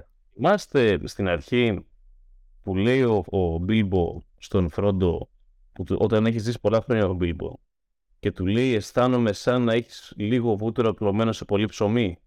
ναι, ναι, ναι. Λοιπόν, αυτό αυτή ήταν η εικόνα του Παναθηναϊκού το, στο τελευταίο 1,5 μήνα του Ράντονιτς. Δηλαδή δεν είχε, ήταν, ήταν τεντωμένα τα πράγματα όλα και δεν είχαν κανένα με κανένα νόημα. Καταλαβαίνετε τι λέω. Δηλαδή ήταν απλό, είχε, ήταν, ήταν ισχνό το όλο πράγμα. Δηλαδή δεν είχε ζωή μέσα του. Απλά υπήρχε. Και εκεί που δεν υπήρχε ζωή, βγήκε η ανακοίνωση για unlimited budget. Ναι, ναι. Και κάπως. Δηλαδή, πραγματικά ε, καταλαβαίνω ότι μπορεί και οι ακροατές να αισθάνονται λίγο χαωμένοι τη συζήτηση, αλλά νομίζω ότι η συζήτηση είναι κάπως και απότοκος της κατάστασης. Ότι δεν μπορείς να Ακριβώς. συζητήσεις αλλιώς. είναι όλα τόσο, τόσο μπερδεμένα. Α πάμε λίγο στα χαρακτηριστικά και ας μιλήσουμε για μπάσκετ πρώτα. Α πούμε, ε, έβαλα το 51% effective field goal, 14 assist ανά αγώνα. Δεν μπορείς να βρεις ακριβώς το μπάσκετ που έπαιξε ο Παναθηναϊκός στο προηγούμενο διάστημα επιθετικά. Ήταν κατά βάση isolation καταστάσεις για τον Bacon και τον Williams. Πολλοί παίχτες, δηλαδή υπήρχαν μάτς, ας πούμε, ο Καλαϊτζάκης, καλός κακός, θα το κρίνουμε ξαναλέω σε λίγο, περιμένετε γι' αυτό. Αλλά πραγματικά δεν υπήρχε κανένας λόγος να υπάρχει στο παρκέ πολλές φορές. Απλά π- πήγαινε πάνω κάτω, κάνοντας τακτικά λάθη στην άμυνα και περιμένοντας την επίθεση σε μια γωνία, χωρίς να είναι καν σουτέρ. Δηλαδή δεν έβγαζε νόημα ε, τακτικά το οποιοδήποτε πλάνο υπήρχε. Και από την άλλη, όσο δεν έρχονταν και τα αποτελέσματα, ο Παναθηναϊκός έδειχνε ότι ακόμη και η αμυντική ταυτότητα που δήλωσε ο Ράντοριτς ότι πρέπει να υπάρξει στην αρχή της σεζόν, στην πραγματικότητα δεν υπήρχε πουθενά. Ακόμα και τα hedge, τα οποία έδειξαν μια κατεύθυνση πέρυσι στον Παναθηναϊκό, ότι ο Παπαγιάννης είναι ένας ψηλός που μπορεί να παίξει καλά hedge out, πήγαν περίπατο, σταμάτησαν να υπάρχουν και δεν υπήρχε καμία ταυτότητα σε άμυνα και επίθεση. Ναι, ε, θα πάρω λίγο. Θα ξεκινήσω μάλλον λίγο από ό,τι είπατε το τελευταίο πεντάλεπτο plus. Ε, για να πω ότι για μένα η όλη κατάσταση και το όλο ζήτημα στο καθαρά αγωνιστικό ξεκινάει ακριβώς από ένα ρόστερ το οποίο αν πάρει κανείς ένα-ένα τα ονόματα και έχει δει κάποια χρόνια Ευρωλίγκα θα πει «OK, εντάξει, υπάρχει κάτι, δεν θα πάει και τρένο, αλλά ξέρω εγώ με λίγη δουλίτσα μπορεί να έχει μια αξιοπρέπεια. Το να είναι εν τέλει αυτό το ρόστερ ακριβώς όπως το είπε ε, ο Προ και λίγο σε μια συνθήκη που δεν ευνοούσε ούτως ή άλλως ιστορικά το να υπάρξει ένα τέτοιο ρόστερ αυτή τη στιγμή, τον Παναθηναϊκό. Τώρα στο καθαρά αγωνιστικό. Ήταν οριακά, ίσως λίγο βαρύ αυτό που θα πω, αειδιαστικό πολλές φορές να βλέπεις αυτά τα οποία έκανε call ο Ράντονιτς από τη γραμμή του σαν play. Εξαιρετικός. Ήταν οριακά αειδιαστικό Τώρα μου διαφεύγει με ποιον ήταν αντίπαλος, αλλά πιθανώς θα το θυμηθείτε αν το έχετε δει το παιχνίδι. Ένα παιχνίδι που ο Παναθηναϊκός είναι μπροστά με 10 πλάς και στο τέλος απλά καταραίει και χάνει εν τέλει στην παράταση με ένα μεγάλο σουτ. Έχει κανένα δίμηνο και. Δεν θυμάμαι την ομάδα, μου διαφεύγει τελείως. Είναι κάπως χαρακτηριστικό. Φενέρ. Φενέρ, μπράβο. Ήταν με τη Φενέρ, όντως. Είναι κάπως χαρακτηριστικά τέτοια παιχνίδια για το τι θέλει να κάνει ή που έχει καταλήξει να είναι μια ομάδα ε, φέτος. Και δεν το λέω. Όλα τα παιχνίδια κερδίζονται και όλα τα παιχνίδια χάνονται μέσα στι τέσσερις γραμμές κομπλέ. Αυτό είναι αξίωμα. Από εκεί και πέρα, πρέπει μια ομάδα να μπορεί να δείξει ότι έχει δουλευτεί μέσα από το χαρακτήρα της. Και πάμε σε αυτό που είπε ο Νίκος. Αμυντική ταυτότητα. Είδαμε ελάχιστες φορές, ελάχιστες με τη μέση στα δάχτυλα, κάποιες εκλάμψεις σε, σε λίγα παιχνίδια και κατά βάση όχι σε ολόκληρο ολόκληρη διάρκεια παιχνιδιού, σε περιόδους που εν τέλει έφεραν κάποιες μεγάλες ανατροπές, κυρίως εντός έδρας παιχνιδιού και ο Παναγιακό έκλεβε το μάτς. Αυτά τα λίγα που έχει κερδίσει. Δεν έγινε ποτέ αυτό με έναν τρόπο establish. Γιατί δεν έγινε establish, για μένα ξεκινάει από αυτό που είπε ο Νίκος. Έφυγε λίγο η όλη συζήτηση από το ποιος είναι πλέον ο Γιώργος Παπαγιάννης. Ο Γιώργος Παπαγιάννης, ο οποίος δεν είναι εκείνο το πεντάρι το οποίο θα κάτσει και θα ε, κονταροχτυπηθεί με οποιοδήποτε center βάρη ας πούμε στο post και κατ' επέκταση θα έχουμε όλο το Twitter παραλογισμό μετά το παιχνίδι για τον Παπαγιάννη και το πόσο soft είναι. Πρέπει να καταλάβουμε λίγο ότι υπάρχουν δύο κλίμακες πλέον στο center. Υπάρχουν αυτοί που μπορούν να τρέξουν στο γήπεδο και να μαρκάρουν πέντε θέσεις. Υπάρχουν και εκείνα τα κτίνη τα οποία ζουν και αναπνέουν στα 2,5 και λιγότερα μέτρα από το καλάθι. Αυτό είναι επίσης αξίωμα πλέον στο μπάσκετ και νομίζω ότι πρέπει να το δεχτούμε έτσι λίγο πιο συλλογικά. Ο Παπαγιάννης, αυτό το οποίο του έβαλε ο Πιτίνος στο παιχνίδι πρακτικά νομίζω, είναι το να γίνει κάπως πιο σύγχρονο το πακέτο του. Βασικά του το έμπηξε. Ο Πιτίνο του το έμπηξε. Δεν ναι. το έβαλε. Δηλαδή, το ζόρι, θα γίνεις αυτό. Ο Παπαγιάννης, παιδιά, είναι τεράστια, τεράστια, τεράστια ιστορία. Ε, θα, θα πάμε σε αυτό. Θα πάμε σε αυτό οργανωμένα. Yeah. Σε, σε... Ναι, ναι, ναι. Ε, θα είμαι σύντομος. Οπότε όλο αυτό, στο συνδυασμό με ότι ο Παπαγιάννης αχρηστεύεται σε ό,τι μπορεί να κάνει αμυντικά, στο οποίο ήταν πάρα πολύ καλός, και βλέπω τον Γκουντάιτη να παίρνει παραπάνω λεφτά από αυτόν. Δολοφονία του αθλήματος, εγώ το λέω αυτό.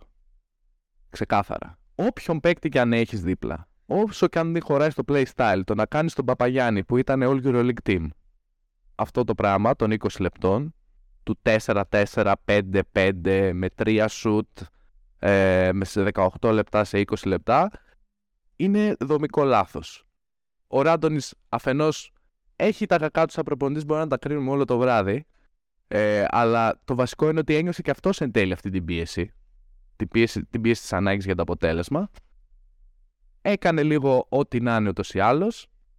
Προσπάθησε να βασιστεί στους παίκτες που πίστευε ότι μπορεί να βάλουν την μπάλα στο καλάθι στην επίθεση. Και πραγματικά το τελευταίο δίμηνο ήταν πολύ δύσκολο για τα μάτια μου. Προσπαθούσα να βλέπω τον Παναθηναϊκό με οποιαδήποτε ελπίδα ότι θα δω ξέρεις, ένα, μια, ένα ψήγμα ζωής, ρε παιδί μου, ότι κάτι υπάρχει εκεί πέρα, ότι υπάρχει επιθυμία όταν μπαίνεις στο βαν, στο, βαν, στο λεωφορείο της αποστολής και πας στο γήπεδο, ότι αυτή τη στιγμή είμαι ένας επαγγελματίας παίκτης και πάω να παίξω, γιατί ένα, δύο, τρία. Όταν είναι όλα τα γύρω-γύρω τόσο δυσλειτουργικά, κάπως χάνεις και αυτό. Και νομίζω ότι λίγο αυτό βλέπουμε πιο πολύ εν τέλει πλέον, μετά από ένα σκληρό πρώτο τετράμινο στη σεζόν και ελπίζω να μην είναι πολύ αυστηρός, αλλά θα αφήσω να το κρίνω προ. Ένα σχόλιο πριν να παιχτώ, ένα σχόλιο. Ότι ε, σκεφτόμουν μια εικόνα για τον Παναθηναϊκό φέτος και πριν υπόθηκε για το guard-based της Ευρωλίγκας που ισχύει full και σκεφτόμουν ότι η Ευρωλίγκα είναι guard-based, slow-paced λίγα, coach-oriented, παίζει μεγάλο ρόλο ο προπονητής. Και κάπως σε, σε αυτό το τρίπτυχο ο Παναθηναϊκός κατάφερε να έχει καλύτερο του παίχτη στο πρώτο τρίμηνο τον Derek Williams, ο οποίος ναι. είναι ο ορισμός του. Ε, δεν είναι εύκολα coachable. Όχι γιατί είναι κακός χαρακτήρας, αλλά γιατί δεν τον πολύ ενδιαφέρει το ζήτημα τακτικής. Δηλαδή, χαρακτηριστικά είχε κάνει κάτι δηλώσεις ότι όλοι στο NBA παίζουν αλλαγές. Δηλαδή, δεν καταλάβαινε καν τι παίζει ο ίδιος ο παίχτης. Ε, το shooting φέτος του έχει βγει, ναι, OK, okay, αλλά όταν τον πήρε σίγουρα δεν περίμενε ότι θα σουτάρει ε, το 39% που σουτάρει φέτος, το οποίο είναι και ένα ε, καλό σημάδι, αλλά με όρια. Και το slow pace, εντάξει, okay, ο Derek Williams δεν είναι ακριβώς αυτό. Οπότε αυτό δείχνει και κάποια πράγματα προ. Παιδιά, ε, το, το θέμα του Ράντονιτς είναι, συμφωνώ με τον πρόεδρο μου 100%. Δηλαδή, σε ό,τι είπε. Ναι, πει λίγο Παγιάννη, έχω λίγο κάποιες διαφωνίες εκεί. Θα τις συζητήσουμε αργότερα. Αλλά μ, όσον αφορά το, το Ράντονιτ, είναι βασικό αυτό που λέμε για χαρακτηριστικά. Τι ήταν ο Ράντονιτ, τι προπονητής ήταν ο Ράντονιτ, τι, τι έπαιζε ο Ράντονιτ. Ο Ράντονιτς επιθετικά έπαιζε μία ε, pick and roll επίθεση και post το τέλος. Αυτό δεν έκανε κάτι άλλο. Δεν ε, ε, πόσταρε, πόσταρε και pick and roll. Και pick and roll αναλόγως.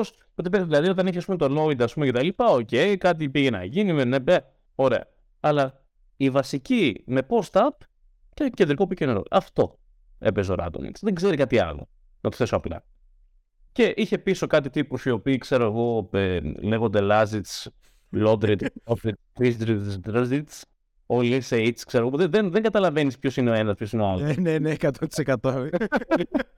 είναι, είναι, είναι γερά παιδιά τα οποία ρίχνουν αγκονιέ έτσι. Ε, θα σε πονέσουν λίγο τα νεφρά και τα λοιπά. Εντάξει.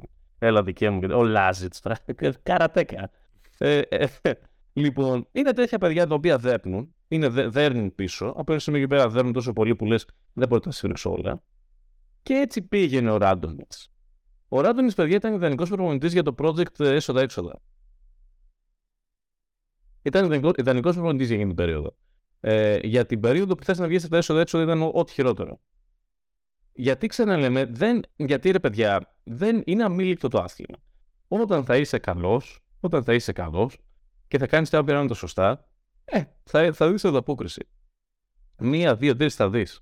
Θα δει ανταπόκριση. Αυτό το πράγμα του Παναθηναϊκού, ο Παναθηναϊκός, παιδιά, επιθετικά είναι ό,τι χειρότερο έχω δει ποτέ στη ζωή μου σε ομάδα. Είναι αντικειμενικό αυτό, δεν είναι άποψη του, παιδιά. Συμφωνώ. Πιστεύω είναι αντικειμενικό είναι ό,τι πιο απέσιο έχει βγάλει, ε, έχει παράξει μπασκετικός νους ever. Και είναι, απο, είναι απότοκο του σχεδιασμού που έκανες. Δεν, δεν, δηλαδή έβαλες τα χέρια σου και έβαλες τα μάτια σου. Τι έφερες ρε φίλε; Αντί να φέρεις 3D υλικό, αντί να φέρεις, point, να φέρεις ένα guard, ένα guard, το οποίο να, είναι, να έχει μια αλφα βαρύτητα και τα λοιπά. Και σκάει ο Bacon από ένα σημείο και πέρα ό,τι είπατε, ό,τι είπατε συμφωνώ απολύτως. Ε, από ένα σημείο και πέρα ο Bacon σταματάει, σταματάει να, ε, να ασχολείται γιατί είναι εκτός στόχων τα πάντα και σου λέει δεν τραυματιστώ. Είναι ακριβώς αυτό το πράγμα. Που, αυτό που είπες για το trade ήταν πολύ σωστό. Δηλαδή είχε μια συμπεριφορά σαν να είναι σε trade, ας πούμε. Σαν να έχεις τη trade. Τώρα, η φάση με τον Παπαγιάννη. Θέλεις να πάμε εκεί.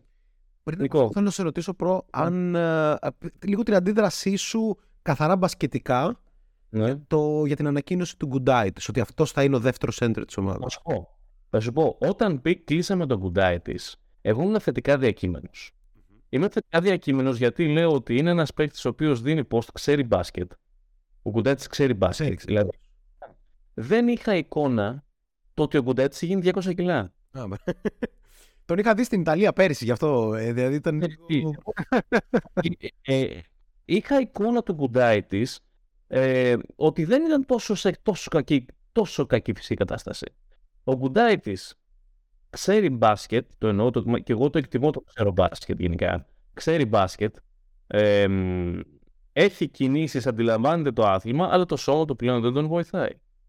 Δεν τον βοηθάει. Δηλαδή, θυμάμαι θετικά ότι όταν τον κλείσαμε, ήμουν θετικά διακείμενος, γιατί λέω, ο Παπαγιάννης θα συνεχίσει μια αλφα πορεία που ξεκίνησε από πέρυσι και θα έρθει, θα δώσει ένα post παιχνίδι και μια δημιουργία και μια μέσα έξω δημιουργία που παιδιά.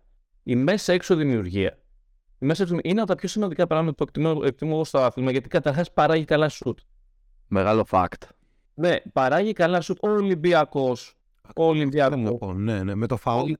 Κινείται ολόκληρος γύρω από τον φάρ. Ολόκληρος. Προσέξτε παράδειγμα, ένα μικρό παράδειγμα.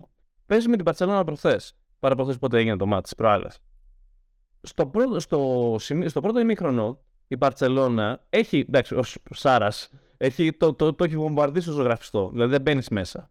Δεν μπαίνει, έχει, μπαίνεις μέσα και έχει νάρκες. Ε, και ο, δεν μπορεί ο Φάλ, δεν μπορεί η ομάδα, ο Ολυμπιακός να τρέξει γύρω από το Φάλ. Τι κάνει ο Μπαρτζόκας; Τον ανεβάζει ψηλά στο high post και τρέχει από εκεί. Κάτι, ε, ξέρεις, hand-off καταστάσεις με τέτοια πράγματα. Ούτως ώστε λίγο να παραχθεί κίνηση. Γιατί ξαναλέω ότι ο Ολυμπιακός δουλεύει μέσω. Για μένα ο, ο Φαλ, και το λέω τώρα και εδώ, ο Φαλ είναι ο πιο ο κομβικός παίκτης του Ολυμπιακού για την επιθετική του λειτουργία. Είναι το, το φάρος στη μέση. Ξέρει μπάσκετ επίσης. Βλέπει μπάσκετ και εξαιρετικός στο να βλέπει γήπεδο. Βλέπει τις πάσες και παράγει, παράγει παιχνίδι και παράγεται παιχνίδι γύρω του. Παράγεται παιχνίδι γύρω του. Δηλαδή, ε, ε, επειδή τον έχω δει τον Ολυμπιακό αρκετά, ε, εκτιμώ ότι ο Φαλ στη, στη λειτουργία της ομάδας ε, είναι τρομακτικά σημαντικός. Τρομακτικά, τρομακτικό γρανάζι. Και γιατί παράγει το μέσα έξω. Προσέξτε τώρα ο Γκουντάιτη. Ο Γκουντάιτη θα μπορούσε να το κάνει αυτό το πράγμα, αλλά δεν γίνεται. Δεν γίνεται. Και καταρχάς δεν έχεις και σούτ να παίξει. Σε ποιον τη δώσει. Στον Πονίτκα.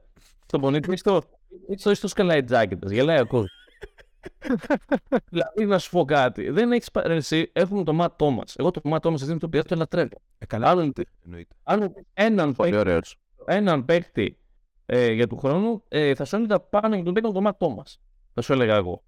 Έτσι, γιατί κολλάει σε κάθε μπάσκετ που θες να παίξεις. Είναι, είναι ένα sharp shooter και είναι κάτι το οποίο, παιδιά, είναι ε, που, απαραίτητο. Είναι απαραίτητο. Δεν γίνεται να μην έχεις Και για μένα θα μείνει και πρέπει να μείνει. Ασχέτω τώρα είναι το ποιο θα δει και τα λοιπά, εντάξει, είναι άλλη κουβέντα. Ε, αλλά δεν, δεν έχεις κανέναν. Ο, ο Γκριγκόνης. Ο Γκριγκόνης. Ο Γκριγκόνης. Τι είναι το Γκριγκόνης, παιδιά; Ο Γκριγκόνης. Του ζήτησε, ε, προσέξτε τον Γκριγκόνης όμως, υπάρχει, υπάρχει το προηγούμενο του Ιτούδη. Στον Ιτούδη, ο Γκριγκόνης, επειδή το πλαίσιο μπάσκετ του Ιτούδη ζητούσε ατομική ενέργεια και πρωτοβουλία. Παίζει πιο αμερικάνικο ο Ιτούδης στη ΣΕΚΑ. Παίζει εντελώς δυτικό μπάσκετ. Και ο Τζέιμς με τον Κλάιμπερ, γι' αυτό ε, μπόρεσαν να συνεπάρξουν τόσο ωραία στη ΣΕΚΑ όσο συνεπήρξαν. Γιατί ε, ο Ιτούδης τους δημιουργούσε χώρους όπως δημιουργούσε το NBA ε, οι ομάδες για τους star παίχτε της. Δηλαδή ε, είναι άλλη προσέγγιση του παιχνιδιού. Ο Γκριγκόνη σε εκείνο, σε εκείνο το πλαίσιο του παιχνιδιού ήταν lame. Ο Γκριγκόνη π.χ. στο πλαίσιο του παιχνιδιού του Σάρας θα ήταν πιο επίσημο, είμαι σίγουρος. Απλά ο Σάρας. Ήταν στη. Ναι, ναι, ναι, ναι, σίγουρα. Αλλά ο Σάρας θέλει να ξέρει και καράτε. Ε, έχει αυτά τα θέματα. Δηλαδή, ναι, αν δεν παίζεις και λίγο καράτε, δεν γίνεται. Τόσο αν είσαι όλα προβίτολα. Έχει μια που δεν εξηγείται αυτό. Έχει βγάλει το κούρι τη κρόνου εκτός rotation. Δηλαδή, εντάξει. Ε, και ο Κούριτς τον περιμένουν πέραν τον περιμένουν στη Ρεάλ έτσι με. Ε, ε, ε, τι αγκάλες. Τους έχει λείψει ο. Τους έχει λείψει ο. Πώς το λένε, ο. Κάρολ. Τόσο ναι, πολύ. Ναι τους, που περνούν τον Κούριτσα, ο άλλος θα διώξει τον Κούριτσα και θα πάει ρεάλ. Τέλος πάντων, ο Γκριγκόνης, ο Γκριγκόνης, ας πούμε, ήταν αποτέλεσμα, ήταν αποτέλεσμα της ανυπαρξίας επιθετικού παιχνιδιού του, του, του Ράντονιτς. Ξεκάθαρο αυτό το πράγμα. Τέλος πάντων, ο Ράντονιτς έφυγε. Δεν θέλω να μιλάω για το Ράντονιτς, αλήθεια, δηλαδή με εκνευρίζομαι σε μια φάση. Ναι. Ε, ο Ράντονιτς έφυγε. Ε, και Πείτε ό,τι θέλετε να πείτε, θα πούμε στη συνέχεια του Νίκο. Ε, πολλά. Είναι, είναι πολλά που έχουν μείνει και όντως το θέμα είναι τεράστιο. Ένα σχόλιο ότι αυτό με το φαλ νομίζω είναι το πιο υποτιμημένο κομμάτι το πόσο καλός δημιουργός είναι. Λες και βλέπουμε κάθε μέρα στην Ευρωλίγκα ένας ψηλός με 13% usage να έχει δύο assist ένα αγώνα. Κάτι το οποίο είναι ναι. εξαιρετικός αριθμός. Και όχι, ας πούμε, το παράδειγμα της Μπαρσελόνα χαρακτηριστικό έκλεισαν τη ρακέτα, ο Φαλ βγήκε πιο έξω για να δημιουργήσει. Αντίστροφα, η Βαλένθια πίεζε τον Ολυμπιακό στο τρίποντο, ο Φαλ δημιουργούσε lay-up για τον Κάναν, για τον Παπανικολάου, σε όλα τα κοψίματα. Ε, αυτό ναι, OK, okay, ο Γκουντάιτις ξέρει μπάσκετ και όντως είναι κάτι το οποίο έχουμε ξανασχολιάσει. Απλά είναι σε μια κατάσταση που δεν μπορεί να προσφέρει σε μια ομάδα Ευρωλίγκας. Έτσι. Δεν μπορεί. Είναι... Δεν μπορεί, αλλά αυτή είναι ο για μένα. Και πάμε σε αυτό, λοιπόν. Ναι. Πάμε σε αυτό που, το οποίο είναι και ίσως το σημαντικότερο κομμάτι. Δεν μπορώ να πούμε σε αυτό το σημείο. Ναι. Ε, ξέρεις τι γίνεται εσύ. Το Παπαγιάννη τον στήριξα εγώ ε, συνολικά και σε μέσο κειμένων και tweet και τα λοιπά, πάντα όταν μιλούσα για τον Παπαγιάννη, όταν τον κράζαν, ας πούμε, είναι μαούνα, είναι τόνα, είναι τ' άλλο, ρε παιδιά. Ειδικά ο Πιτίνο, ο Επιπιτίνο, ε, είδαμε το τι μπορεί να κάνει ο Παπαγιάννης και είδαμε και το ένα, ένα ψήγμα του μεγαλείου του Ρικ Πιτίνο γενικότερα, έτσι, όσον αφορά το θέμα της βελτίωσης παιχτών. και γιατί ο Ρίκη Πιτίνο δεν πρέπει να έχει φύγει ποτέ από το Παναθηναϊκό, έπρεπε να τον έχουν κλειδώσει μέσα στη, κάτω στο ΑΚΑ και να τον αφήνουν και. Είναι εντάξει. Επίσης, ένα δείγμα του πώ αντιμετωπίστηκε ο Πιτίνο από τον εδώ κόσμο, ο οποίος μου θύμισε, μου θύμισε, παιδιά, ξέρετε τι, μου θύμισε την, τη συμπεριφορά των Ελλήνων γυναικών όταν ήρθαν οι, οι, οι Σμυρνιές μετά την μικρή καταστροφή όταν ήρθαν στην, στην Ελλάδα η, η, η αντιμετώπιση των Ελλαδιτών προς αυτές που επειδή ήταν λίγο πιο, ξέρεις... Ε, Δεν το ξέρω αυτό. Ναι, υπήρξε μεγάλο πρόβλημα τότε. Δηλαδή ότι ε, που τις λέγανε, πώς τις λέγανε, οι παστρικές. Που, ότι τις, επειδή ήταν, ξέρεις, πιο, ξέρεις, πιο έξω βγαίναν, κάναν, ράναν πιο ζωντανές, τις λέγανε έτσι. Κατάλαβες. Ναι, ναι, ναι. Υπήρξε μεγάλη, ας πούμε, ε, μεγάλη ε, κακή αντιμετώπιση εναντίον αυτών των πληθυσμών από τους Ελλαδίτες τότε επειδή αυτοί ήταν πιο κοσμοπολίτες. Ναι. Κατάλαβες τι λέω; Ο, ο έλαβε μια τέτοιας συμπεριφοράς στον εργαζόμενο τουρίστα. Ναι. Απλά. Τώρα έχει παιδί στο Hall of Fame, έτσι. Αυτοί είμαστε. Αυτό είναι το... Βγήκε ο παπάς και δήλωσε άντε ε, που λέει ε, τώρα τι να πούμε για τον Πιτίνο. Είχε playbook ο Πιτίνο. Ο Ράντολ είναι καλός προπονητής. Αυτό δήλωσε ο παπάς τον Οκτώβρη. Έτσι. Ε, ναι, ο τέλος πάντων. ε, ε, ε Τέλος πάντων, ε, ο Πιτίνο έδειξε το, το, το Παπαγιάννη τι πρέπει να κάνει. Ο Παπαγιάννης, σε αυτό σημείο πέρα, παιδιά, για μένα, ε, πήρε λίγο λάθος στη φάση γιατί, γιατί θεώρησε ότι θέλει να πάει NBA και δούλεψε όλο το παιχνίδι του με, με, με αυτήν την, την ε, προοπτική. Δηλαδή, σου λέει: Εγώ θέλω να γίνω ένας ψηλός, ο οποίος σουτάρει, ε, πιο stretch πράγμα, ε, λίγο να κόβω κτλ. Πίσω ένας Brook Lopez με πιο λίγα κιλά. Να το θέσω απλά. Ε, τώρα από εκεί και πέρα, ε, ο Παπαγιάννης δυστυχώς πέφτει θύμα ε, του αυτού που έχουμε στον παραγωγό του γράφει για τις προάλλες ότι αμάν και ντε θέλουμε να κάνουμε Έλληνα ηγέτη. Το ίδιο πέρασε ο Παπαπέτρου, το ίδιο πράγμα.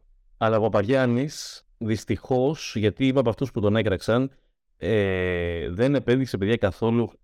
Το πρόβλημα του ήταν στην άμυνα μετά από τον κανένα, κανένα grit. Καμία. Κανένα ε, self-motivation, να το θέσω απλά. Κανένα, δηλαδή και φαινόταν στο παιχνίδι. Δηλαδή, δεν ε, τραυματίστηκε, είχε πέρασε ένα τραυματισμό, ας πούμε, μέσα στο, μέσα στο καλοκαίρι, αλλά δεν, μπορώ, δεν μπορεί αυτή τη στιγμή εκείνος ο τραυματισμός να ε, δικαιολογεί ακόμα την έλλειψη διάθεσης του Παπαγιάννη. Προσέξτε, την έλλειψη διάθεσης. Το βασικό πράγμα που θέλω εγώ από το πέντε μου είναι ένας τερματοφύλακας. Καταλαβαίνετε πώς το λέω. Δηλαδή, θέλω πίσω να κάνει την, το, το, το, το, το ζραφιστό αρποπέδιο. Δηλαδή, αυτή τη στιγμή ο Ντόλτα Χολ, έτσι, ο Ντόλτα Χολ δεν σου μιλάει για τον Ταβάρες. Έτσι, ο Ματίας Λεζόρτ, όλοι αυτοί του τύπου υψηλοί, που ο Παπαγέννη θέλει να γίνει, σαν, να γίνει πιο mobile υψηλός, δεν έχει το, το, το αντίστοιχο ε, motivation, self-motivation. Δεν έχει το grit. Δεν έχει grit. Για μένα πολύ βασικό το grit. Δεν γίνεται να είσαι ψηλός χωρίς grit. Εκτός αν είσαι master στο post. Ο Παπαγιάννης δεν είναι master στο post. Όφιλε, όφιλε να γίνει ένας above, ή θέλει να, γίνει, θέλει να είναι ένας above δεν είναι ψηλός, αλλά γίνει ένας above δεν είναι ψηλός. Πρέπει να, να, να, να καρφώνεις και να καταφέρεις βρακιά. Συγγνώμη. Καταλαβαίνετε πώς το λέω. Δηλαδή πρέπει να τη σπάσει την πασκέτα.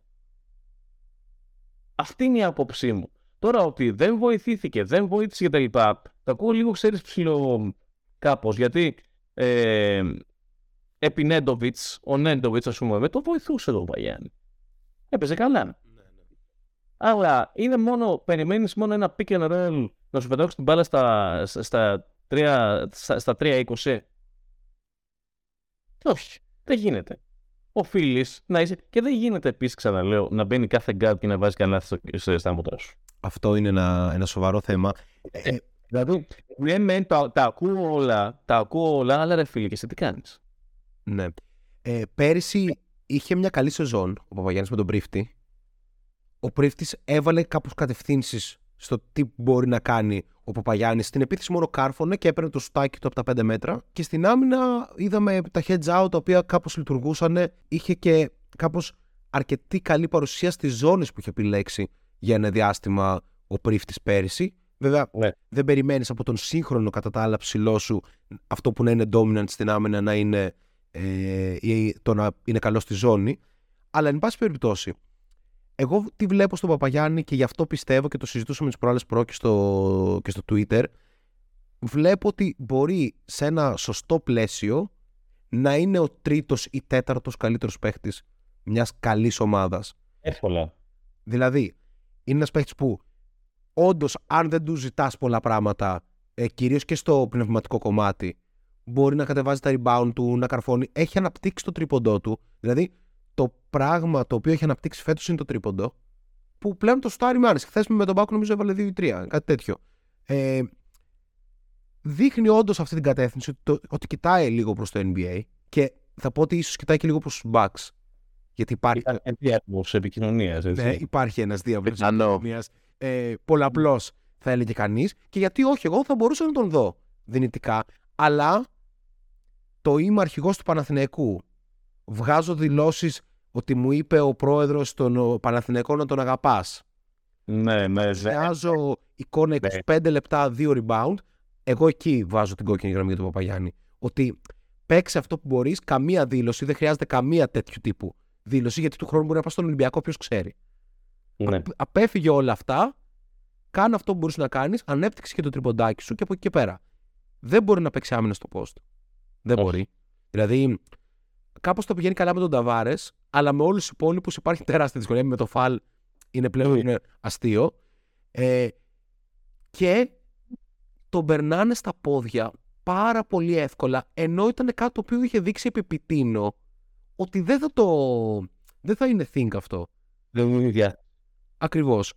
Ε, και εγώ σκέφτομαι ότι επειδή μερικές φορές με την εθνική πριν τραυματιστεί ε, έχει κάνει καταπληκτικά παιχνίδια. Δηλαδή τότε στα παράθυρα πέρυσι είχε κάνει κάτι 20-12 και 20-15 και τέτοια.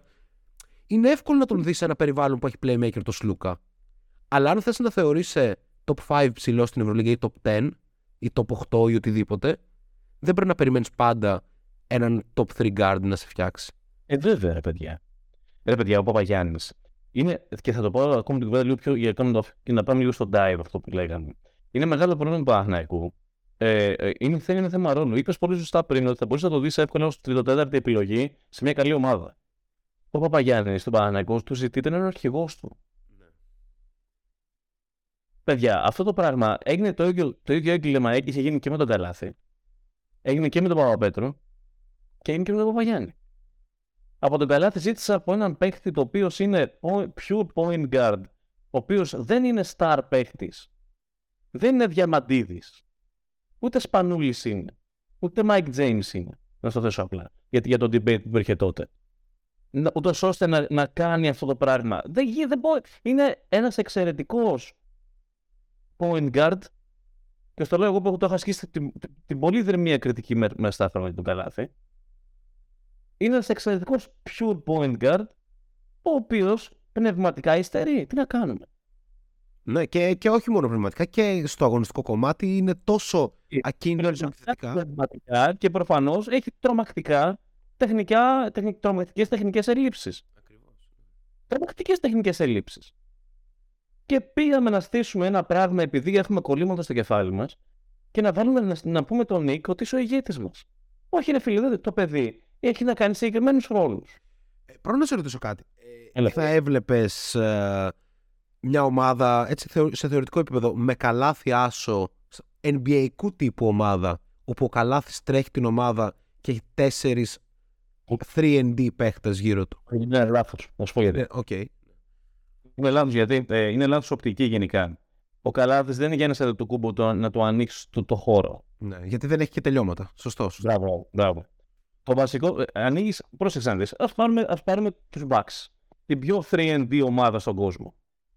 Έτσι, γιατί είναι πιο 3D ομάδα η Bucks στον κόσμο, γιατί θέλουμε να ανοίξουμε το χώρο για το Γιάννη, γιατί για ποιο λόγο; Γιατί φτάνει 85% κάτω από τον μπασκέτ. Ναι. Γιατί ο Γιάννη είναι ακριβώς ο πιο efficient παίκτης από την εποχή του Σακί στο ζωγραφιστό. Και θες να του ανοίξεις το χώρο για να κάνει αυτό το πράγμα. Ο Καλάθης. Θα, θα, ε, δηλαδή, κατ' είναι οι 3D παίκτες δουλεύουν για το Γιάννη. Ο Καλάθης δουλεύει για τους 3D παίκτες. Ναι, ναι. Ε, δεν θα πάρουν 3D παίκτες το τέτοιο. Το, το πρωτάθλημα στο Μιλγόκι δεν το παίρνουν οι παίκτες οι 3D οι πλάγοι. Γιατί έχουν, ε, ε, οι Bucks σουτάρουν με 33% είναι το δεύτερο χαμηλότερο τα τελευταία 5 χρόνια. Μετά, μετά τους πίστων στο 4. το παίρνουν οι Bucks γιατί ο Γιάννης βρίσκει απέναντι στους Suns έναν κακόμοιρο Aiton. Τον έπρεπε να τρέχει κατά πάνω του και. Ναι, και μία, ας πούμε, και μία νοοτροπία, ένα πολύ, μια πολύ λάθος για μένα προσέγγιση του, του Μόντι Williams που τον έπαιζε να το παίξει. 100. Έτσι, τεράστια κουβέντα γι' αυτό, τέλο πάντων. Ε, και τα λοιπά και τα λοιπά. Και ο, τότε, αυτό που λες, ας πούμε, για το, ε, ήταν πολύ μεγάλη κουβέντα τότε αυτό που λες, Νικό.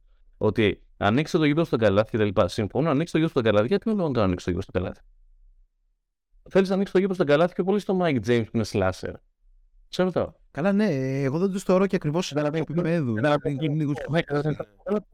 Θέλω να σου πω ότι ε, ανοίγει το γήπεδο, συμφωνώ, γιατί, για τον καλύτερο σου παίχτη για να κάνει αυτός, όχι για να αποτίσει αυτός μόνο τους γύρω του. Δηλαδή είναι φιλοσοφικό το θέμα.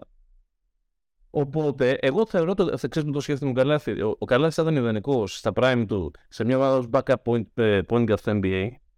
Ε, ιδανικός για backup point guard να παίζει 20 λεπτά, να παίζει την άμυνά του, να έχει το ρόλο αυτό στο NBA τώρα σου λέει. Αυτό, ε, δηλαδή δεν είναι υποτιμητικό για τον Νίκ. Ε, ίσα ίσα. Όχι βέβαια. Ίσα ίσα. Ε, ίσα ίσα. Δηλαδή θα τον φανταζόμαι πολύ εύκολα ας πούμε τότε ε, backup point στο NBA με ένα τέτοιο ρόλο και τέτοια θέλω από την ομάδα παρά όσοι είχε και μορφή. Παιδιά να σας πω κάτι. Ε, το ότι πήγε μετά στην Παρσελώνα σε ένα από τα χειρότερα φύτ όλων των εποχών ε, όλων των εποχών ε, το μπάσκετ του Σάρας, εγώ το θυμάμαι παιδιά χαρακτηριστικά.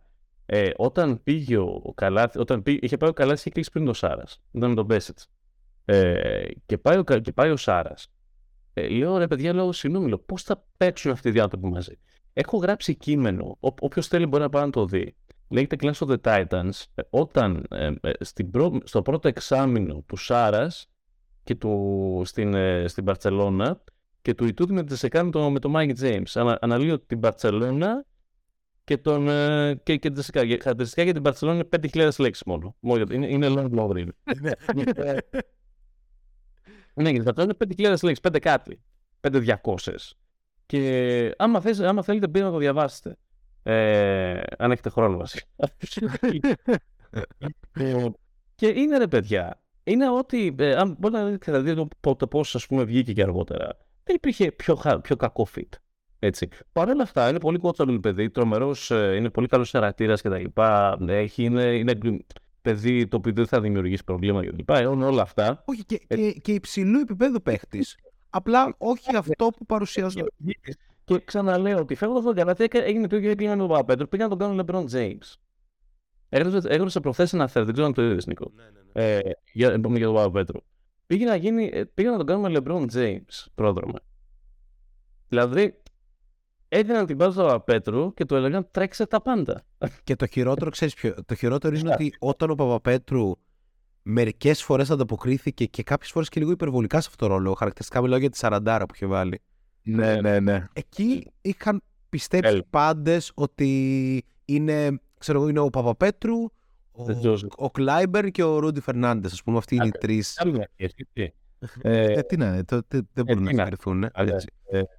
Λοιπόν, για να το προλογούμε, ο Παπαγιάννης ανέλαβε ένα φορτίο επίσης εξίσου τέτοιο, όχι σαν αυτό που είχε ο Καλάθι. Το Καλάθι ήταν το πιο βαρύ απ' όλα. Έτσι. Ε, δηλαδή, ο, και ο Νίκα, ας πούμε, ψιλολίγησε γιατί ήταν το πιο βαρύ απ' όλα, γιατί ήταν καλή ομάδα. Αλλά ε, το όλο θέμα, το όλο θέμα με τον Παπαγιάννη είναι στο Παναθηναϊκό κάνουμε εγκλήματα. Στο θέμα των ρέιλων.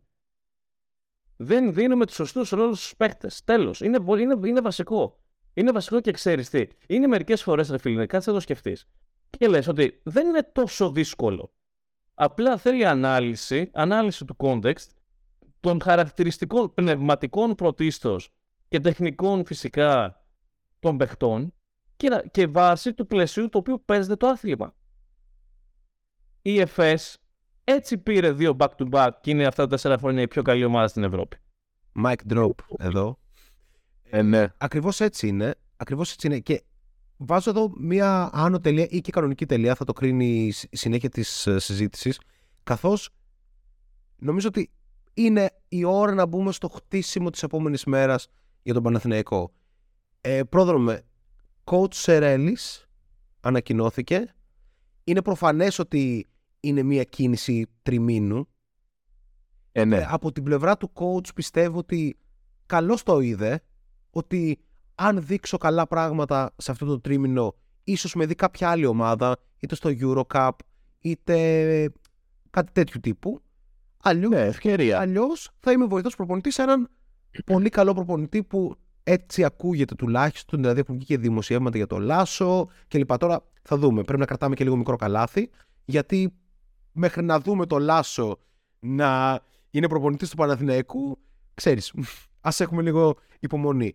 Οπότε ο coach Σερέλης νομίζω ότι κάνει μια πολύ σωστή τακτικά επιλογή για τον εαυτό του. Ότι θα τα παίξει όλα για όλο αυτό το τρίμηνο και από εκεί και πέρα θα δείξει η συνέχεια. Ο Παναθηναϊκός ακούστηκε και, ακούστηκε και το όνομα του Ποτσέκο. Δεν, δεν μπορείς να... δεν- Ο Σερέλης, οκ, είναι μια επιλογή που κάπως βγάζει νόημα για το τρίμηνο. Έτσι και άλλως οι στόχοι στην πραγματικότητα και με τον Ολυμπιακό να είναι στην κατάσταση που είναι δεν μπορείς να δεις ότι πολλοί υπάρχουν. Το κύπελο χάθηκε, η Ευρωλίγκα χάθηκε. Το πρωτάθλημα, η διαφορά επίπεδου των δύο ομάδων είναι πολύ μεγάλη. Δηλαδή πρέπει να γίνει κάποιο τύπου όντως θαύμα για να, για να είναι ανταγωνιστικός ο Παναθηναϊκός. Αλλά πρόμ, τι περιμένεις από τον Παναθηναϊκό το επόμενο τρίμηνο για να πεις ότι οκ, πάμε. Νιώθω ότι ο Παναθηναϊκός είναι λίγο σε ένα ιστορικό σταυροδρόμι. Θα ξεκινήσω έτσι με κάτι full γραφικό, σαν ατάκα. Αλλά νομίζω ότι ισχύει λίγο. Ε,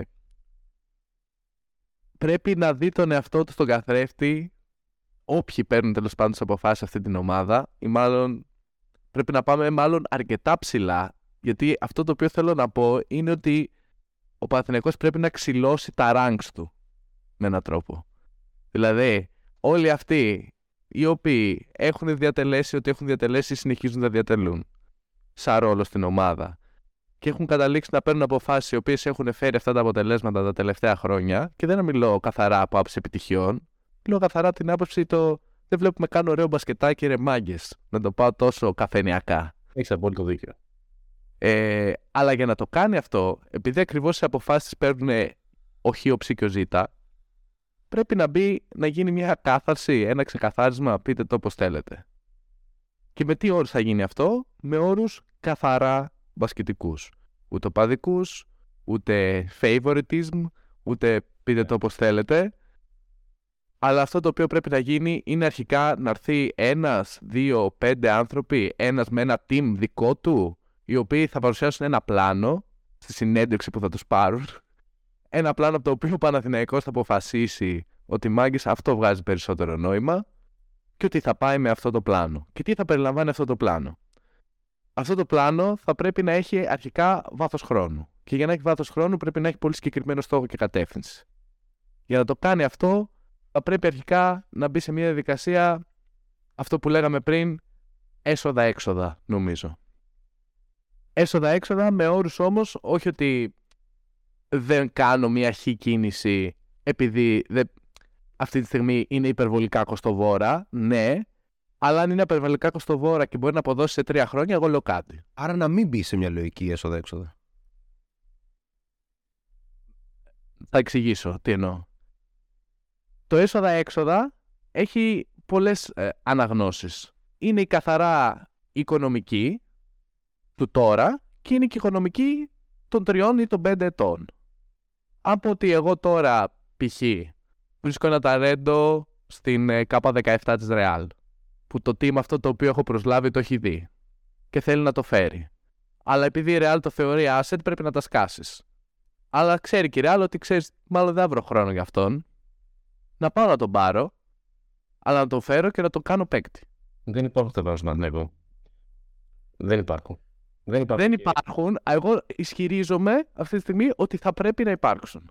Ξέρει για ποιο λόγο δεν υπάρχουν; Θυμάστε πώς ξεκινήσαμε την κουβέντα; Ποιο είναι το πρώτο μεγάλο σφάλμα του Παναθηναϊκού; Ότι στην εποχή του- των καλών χρόνων δεν δημιούργησε ένα scouting team με τους ανάλογους καλούς τεχνο... με την τεχνογνωσία. Ναι, ναι, ναι. Πώς αφού ότι δεν έγινε τότε θα γίνει τώρα; Δεν γίνεται αυτό. Εγώ, εγώ ωστόσο αυτό διαρωτώ με ότι Ναι, το πλήρωμα του χρόνου θα ξαναφέρει το ίδιο τέλμα. είναι, Είναι κάπως μαθηματικά βέβαιο. ξέρεις ποιο είναι το πιο, το πιο τέτοιο που μπορεί να γίνει σε αυτή τη τη διαδικασία; Ο Παναγιακός αυτή τη στιγμή πρέπει, είναι ανάγκη, δεν μπορώ να το, με, με πολλά φωτάκια αυτή είναι η δήλωση, να φέρει top class προπονητή. δεν μπορώ να το θέσω πιο. Ε, Εκεί θα έλεγα ακριβώς. ναι, δεν μπορώ να το θέσω πιο εμφατικά.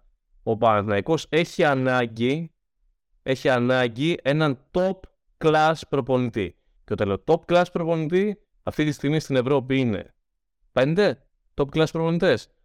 Ο Λάσο είναι η πιο προφανής επιλογή.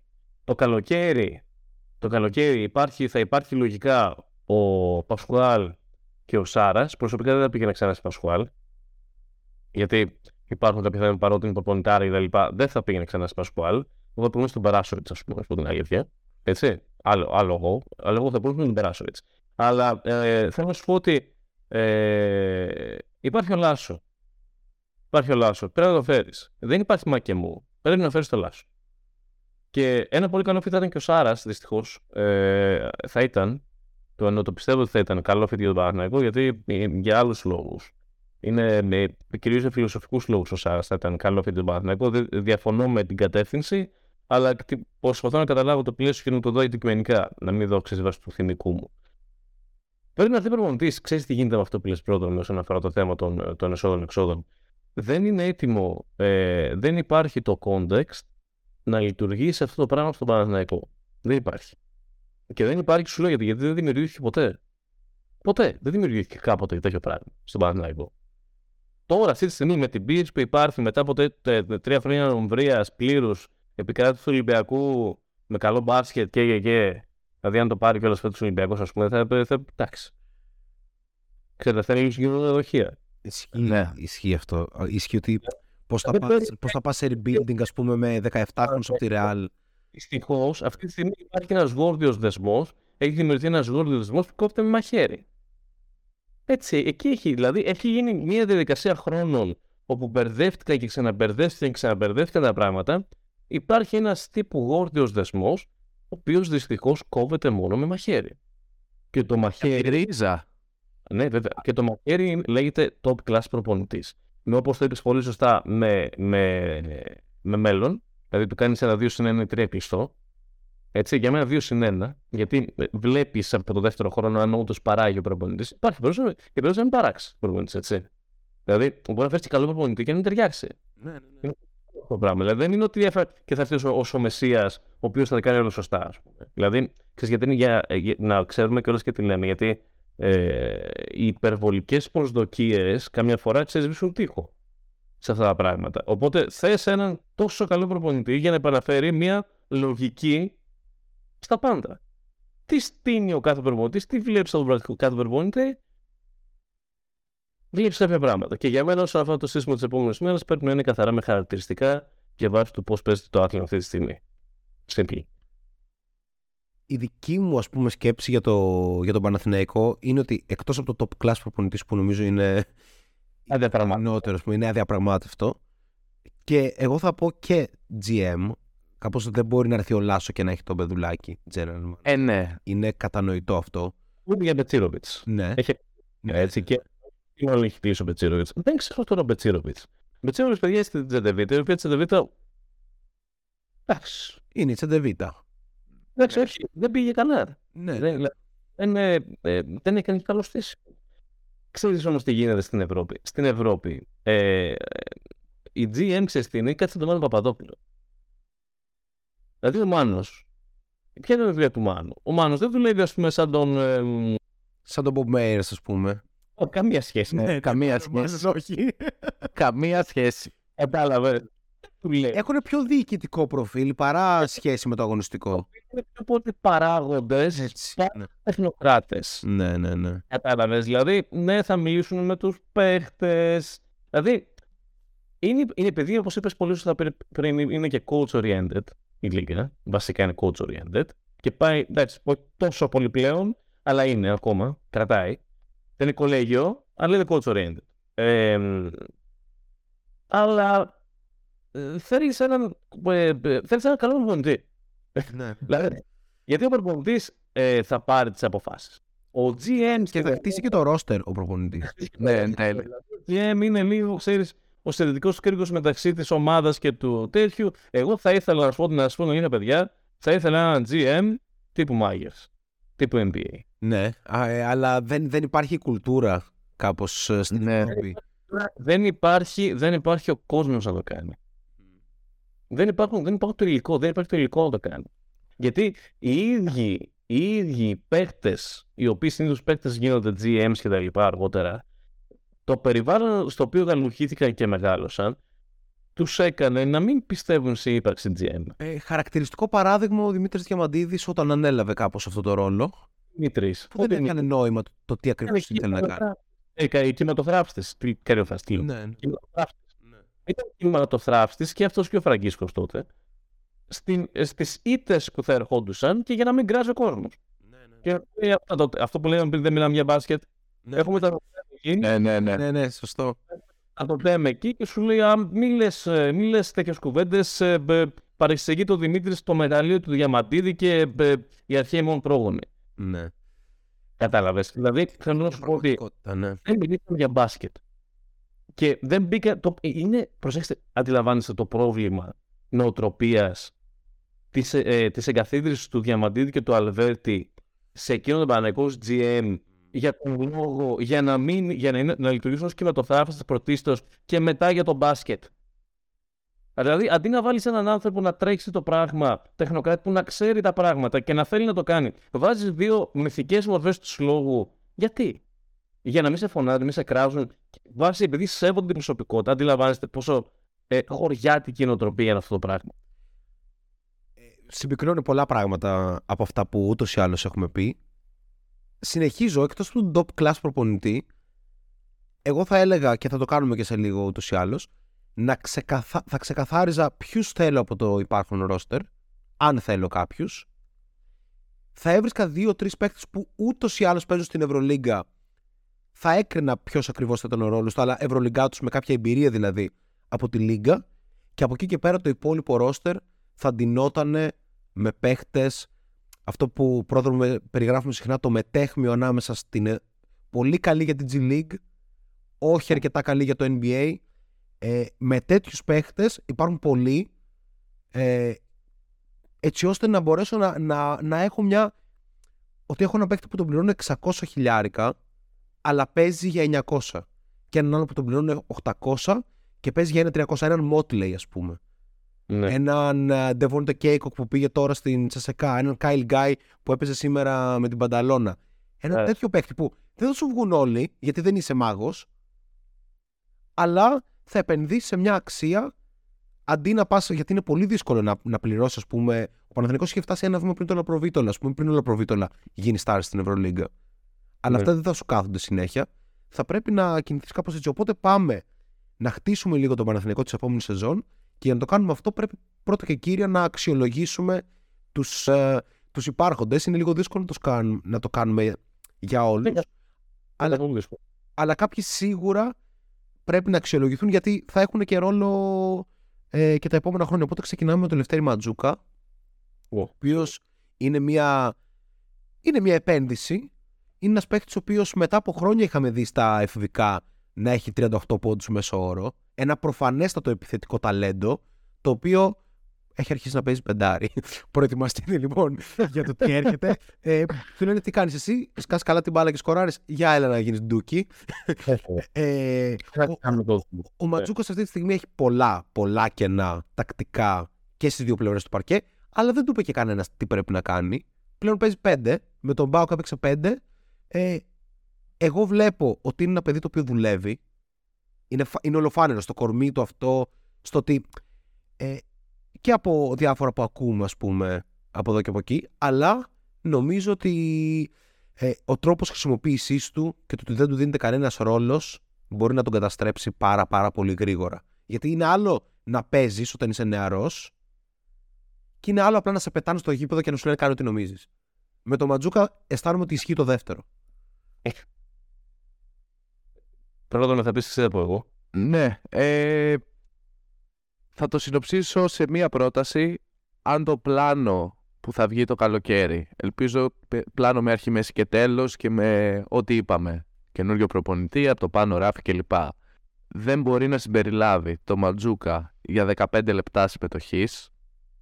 Ο Ματζούκας πρέπει να φύγει και να πάει σε ένα προμηθέα, Στον Άρη. Στον σε Άρη. μια ΑΕΚ, Ναι, ναι, ναι. στον Άρη, στον ΠΑΟΚ, δεν ξέρω εγώ πού. Στην να πάει σε μια Τουρκία, ομάδα, ο Ρογκαβόπουλος. να πάει, να πάει σε μια ομάδα ένα tire κάτω που θα μπορεί να βρει τα λεπτά του, να αναπτύξει το παιχνίδι του. Γιατί; Γιατί μεγάλο κομμάτι των κενών που όπως είπες έχει, έγκυται κάπως στο ότι δεν έχει παίξει. Δεν έχει παίξει. και παπαπετροποιείται κάπως. Δεν ξέρω, καταλαβαίνετε τι θέλω να πω. Έτσι, ένα shifty forward γίνεται ξαφνικά ντούκι που το μόνο που κάνει είναι να αποστάρει. Υπάρχει μια θεωρία στην, ε, στην, ε, στην εκμάθηση του, του writing, του γραπτού λόγου, το οποίο λέγεται extensive writing και μέσω αυτού γίνεσαι καλύτερος γράφων. Υπάρχει προφανώς μια σειρά πραγμάτων και τα λοιπά που πρέπει να κάνεις, αλλά το extensive writing, το extensive reading σε κάνει καλύτερο αναγνώστη, καλύτερο, καλύτερο συγγραφέα. Ε, το extensive playing θεωρώ ότι είναι μια, ε, παράμετρο, μια, ένα παρακλάδι αυτού του πράγματος σε φορά πολύ σημαντικό πρόδρομο. Ε, πρέπει ο Ματζούκα να παίξει. Πρέπει. Είναι ανάγκη. Προσωπικά τον εκτιμώ πάρα πολύ. Πάρα πολύ. Δεν μπορούσα, δεν μπορούσα να καταλάβω ποτέ μέσα στη διάρκεια της σεζόν πώς γίνεται να παίζονται κανένα και να μην παίζει ο Ματζούκα. δεν μπορούσα να το αντιληφθώ ποτέ. Το, μο- το παιδί το μυαλό μου, το μυαλό μου πήγε καθαρά σε κατάσταση ε, ελληνικού στρατού. Δεν το συζητάω. Δηλαδή, ε, ε, ε, πήγε σε κατάσταση να δεις με το βίσμα θα, πάω- θα μπω εκεί. Δεν, είμαι πολύ, το λέω πολύ ειλικρινά. Και που και ευθέως, δεν με πειράζει κιόλα σιγά. Ε, πήγα στα. Δηλαδή, δεν γίνεται, δεν γίνεται ο Παναγιώτης με τον Γιώργο να έπαιζαν πιο πολύ από τον Λευτέρη του Ματζούκα που δεν συγκρίνουν σαν παίχτε, σαν ταλέντα. Ε, Δεν γίνεται. Δεν γίνεται. Κάτι πήγε στραβά. Δηλαδή, και, και δεν γίνεται, ξαναλέω, προσέξτε να δείτε. Μου βάζει τον Ματζούκα και μου, μου κάνεις deliver σε μάτς με την Παρσελόνα απέναντι στον Μύρωτιτς. Παίζεις, παίζεις με τον Μύρωτιτς. Παίζει καλά, πώς το λένε. Ανταποκρίνεται. Το παιδί είναι εκεί. Και δεν το ξαναβάζεις. Συγχαρητήρια. Προ, ωστόσο, παραμένει το ερώτημα ότι και να παίζει και να παίζει 10 λεπτά και να μαρκάρει το μύρο της και να το μαρκάρει σωστά, αλλάζει ενώ είναι 20 χρονών. Πόσο είναι, 21? Αλλάζει σαν Πρέπει- παίκτης ήδη. Το Πρέπει να- πρακτικό, ένας παίκτης πριν δύο Να χρόνια πάρει- έπαιζε 40.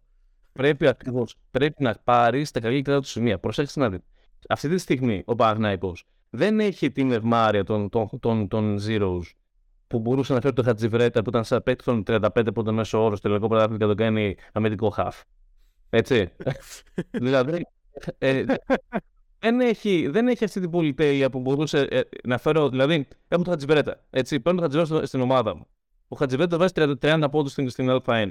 Ο Χατζιβρέτα όμως έχει και άλλα στοιχεία. Ήταν ένας 3D παίκτη πριν του 3D. Ε, εμ, λοιπόν, και μου φέρνει έναν παίχτη. ε, μου φέρνει έναν παίχτη, αλλά έχω και στη θέση του Χατζιβρέτα. Έχω, ξέρω εγώ, το- τον. Ε, τι, ποιον έχω, ε, έχω τη Παναγία στα μάτια. Έχω παίχτη που, κάνει, που τον πληρώνω 2 εκατομμύρια. Ε, θα τα κάνει. καλ- Ε, θα, θέλω να Χατζιβρέτα άλλα πράγματα. Αυτή τη στιγμή στον Παναγιώτο δεν μπορείς να φέρεις το Μύρο για να βάλεις το, το, το, το Ματζούκα να παίζει τέτοιο ρόλο Χατζιβρέτα. Λες το, τον, τον ε, Ματζούκα να σου πεις ως Ματζούκας. Ό,τι τα χαρακτηριστικά του που έχει. Γιατί αν πάρει, δεν, δεν έχεις τα 30 εκατομμύρια budget που θα φέρεις ξέρω εγώ τον, το, το Σκάουσκα. Αν φέρει το Σκάουσκα, ε, χειροφολεί. Το Χατζιβρέτα θα το βάλω να παίζει, ξέρω εγώ, να μου κουβαλάει τα νερά. Ε, ναι. Να, να είναι καρατιέ στο, στο, στο λαμό. Ε, ναι, ρε φίλε, δεν προφανώς. Αλλά αν δεν έχω του Σκάουσκα, θα πάρω το Χατζιβρέτα τους 30 πόντους του. Ή θα το κυνηγήσω να τους 30. Ναι, δεν Ωραία. είναι κανένα. Δεν είναι κανένα ότι ο Λευτέρη Ματζούκας προφανώς στο, ανώ- Όχι. στο υψηλότερο επίπεδο θα ήταν παίξει 30 πόντων υπό Μία. Απλά Εντάξει. είχε ένα natural κομμάτι στο παιχνίδι το να μπαίνει μέσα στη ρακέτα, το οποίο πραγματικά δεν θυμάμαι αν τον έχω δει με τον Παναθηναϊκό να κάνει drive. Όχι, ρε. τίποτα. Νομίζω απλά κάνει screen και πηγαίνει στη γωνία του. Επόμενο. Έτσι. Όχι, Ο Ματζού, Ναι. σωστά λέτε, ή θα είναι, πρέπει για μένα να, όπως λέει ο πρόδρομος, να παίζει 15 λεπτά. Ναι. Έτσι. Από εκεί και πέρα, ε, Νίκο, τι θέλεις να πεις, ε, σε διέκοψα. όχι, όχι. Θα πήγαινα στον επόμενο παίκτη. Οπότε, αν έχουμε να κλείσουμε με Μαντζούκα. Ναι, Ε, ο επόμενος παίκτης είναι ο Παναγιώτης Καλαϊτζάκης. Ε, ε, για όσους ε, φίλους δεν γνωρίζουν, είναι ο, παί, ο παίκτης με το 0, όχι με το 16, γιατί υπάρχει αυτή η σύγχυση ε, πάρα πολύ έντονα. Για μένα, Ναι, ναι. για μένα παρότι ίσως ήρθε με καλύτερες περγαμηνές από τον Γιώργο, νομίζω ότι ο Γιώργος τον έχει ξεπεράσει. Υπό την έννοια ότι ο Παναγιώτης Καλαϊτζάκης δεν έδειξε κάποιο skill το οποίο να, να είναι κάπως μεταφέρσουμε στο επόμενο επίπεδο. Θα μου πεις ο Γιώργος έδειξε. Θα πω ότι ο, ο Γιώργος Καλαϊτζάκης αυτό που έχει δείξει και το είχαμε ξανασυζητήσει είναι ότι προσπαθεί. Εγώ αυτό του δίνω. Μπαίνει μέσα και παίζει 150%. Αυτό δεν το παίρνεις. Για πάστα και αυτόν. Ε, ναι, καταλαβαίνεις θέλω να πω όμως ότι είναι σημαντικό να. να... Είναι παίζει σαν ένας χειρότερος Θανάσης από το κούμπο. Ναι, ακριβώς ακριβώς αυτό. Σαν ένας χειρότερος Θανάσης από το κούμπο. Α πάρω το Θανάση. Ο Θανάσης θα έκανε αρκετά καλή δουλειά. Ενώ ότι.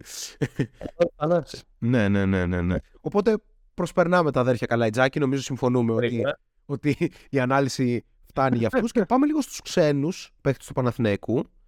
Ε, νομίζω συμφωνούμε ότι ο Ματ Τόμας, ό,τι ομάδα και αν θες να χτίσεις, είναι ένας παίκτη που θες να κρατήσεις στο ρόστερ. Παρέχει Ναι. σουτ, ε, είναι παίκτη έμπειρος, είναι παίκτη Είναι, άρα, είναι πάρα πολύ ωραίος παίκτη το κρατάς. Δεν, είναι- δεν, υπάρχει debate. δεν είναι debate. Πρώτον με τον το βλέπεις debate λίγο αυτό το πράγμα. Όχι βέβαια. Όμως. Όχι. Πολύ δύσκολα. Εντάξει, ε, για τον Τόμας υπήρχαν κάποιες ελάχιστες αμφιβολίες για το πώς μπορεί να συμπεριφερθεί αμυντικά σε ένα λίγο διαφορετικό πλαίσιο που υπήρχαν ακόμα και όταν ήταν στο NBA. Εντάξει. Αλλά νομίζω ότι είναι και λίγο θέμα χρόνου και απουσίας του ίδιου από τα παρκέ συνολικά. Δηλαδή, αυτά τα on and off και λοιπά, τα διαφορετικά επίπεδα στα οποία έπαιξε, τα διαφορετικά μπάσει στα οποία κλείθηκε να ανταπεξέλθει, λίγο τον ζόρισαν, νομίζω είναι πολύ καλό fit. Δεν ξέρω πώς τον είδε. Εγώ τον βλέπω σε καλή φυσική κατάσταση πάντως. Όχι. Ναι, εννοείται. Ανέκαθεν ήταν σε καλή φυσική Λίγο κατάσταση. ράστη αλλά- από άποψη Αυτό.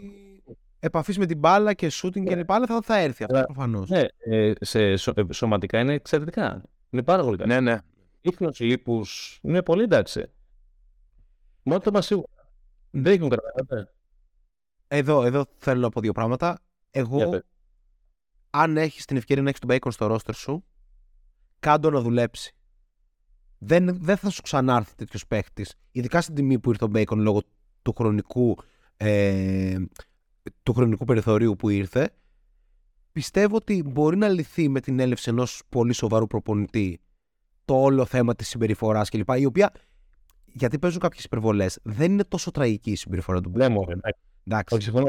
Δηλαδή, ε, οπότε τον Bacon τον κρατάς και τον κάνεις κομμάτι μιας ομάδας υπό την καθοδήγηση ενός σοβαρού προπονητή. Έχει τον Bacon, κάτω να δουλέψει. Αυτός είναι ο τίτλος μου σε αυτό. Χρειάζεται κανένα σποτ στο γήπεδο. Ακριβώς. Λοιπόν, ο Bacon, ο Bacon ρε παιδιά, ε, γιατί επίσης παιδιά πάλι λογικά δεν υπήρξε θέαση της, της Μονακό πέρυσι από το ευρύ κοινό.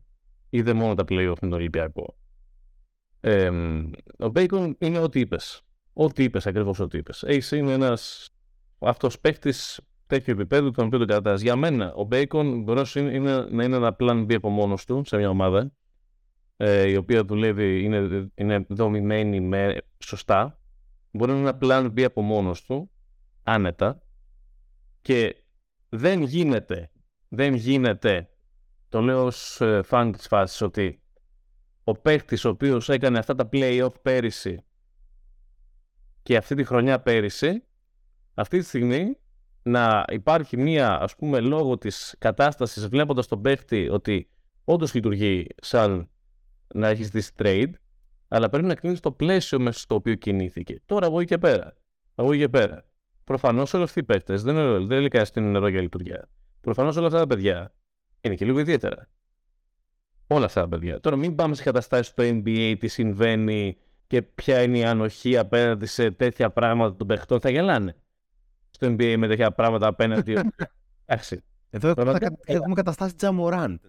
Πρέπει να γίνει αυτό. Ε, ναι. να συζητήσουμε. Να Άλλο ότι ξέρω εγώ ε, με, είναι λίγο έτσι και με ήπια χθες το βράδυ και έλα εντάξει η βγήκε χθες τον είδαμε έξω θα σε κοιτάξουν σαν εξωγήινο και καλά να τι κάνουν έτσι τώρα αυτά, τώρα αυτά τα πράγματα είναι καταστάσεις χρόνου εδώ πέρα δηλαδή, αυτά τα πράγματα δεν φεύγουν αυτός ο, δεν, δεν φεύγει αυτό το πράγμα τέλος τέλος πάντων από, από εκεί και πέρα συμφωνώ απολύτως ότι το bacon τον κρατάς είναι θέμα ποιότητας παίχτη τώρα βέβαια βέβαια αν έρθει κάποιος προπονητής σε επίπεδο Λάσο, ε, θεωρώ ότι έχει το, έχει το δικαίωμα να κάνει ό,τι γουστάρει. Α, καλά, ναι, δεν το συζητάμε αυτό. Δηλαδή, ε, ε, θέλω να σου πω ότι ό,τι και να κάνει αποφασίσει ο Λάσο, ε, πρέπει να πεις: OK, ειδικά, ειδικά στο θέμα, λες: OK, είναι μεγάλος προπονητής, έχει τα, έχει τα διαπιστευτεί, έχει το, το know-how να κάνει ό,τι γουστάρει και ε, να κάνει ό,τι θέλει.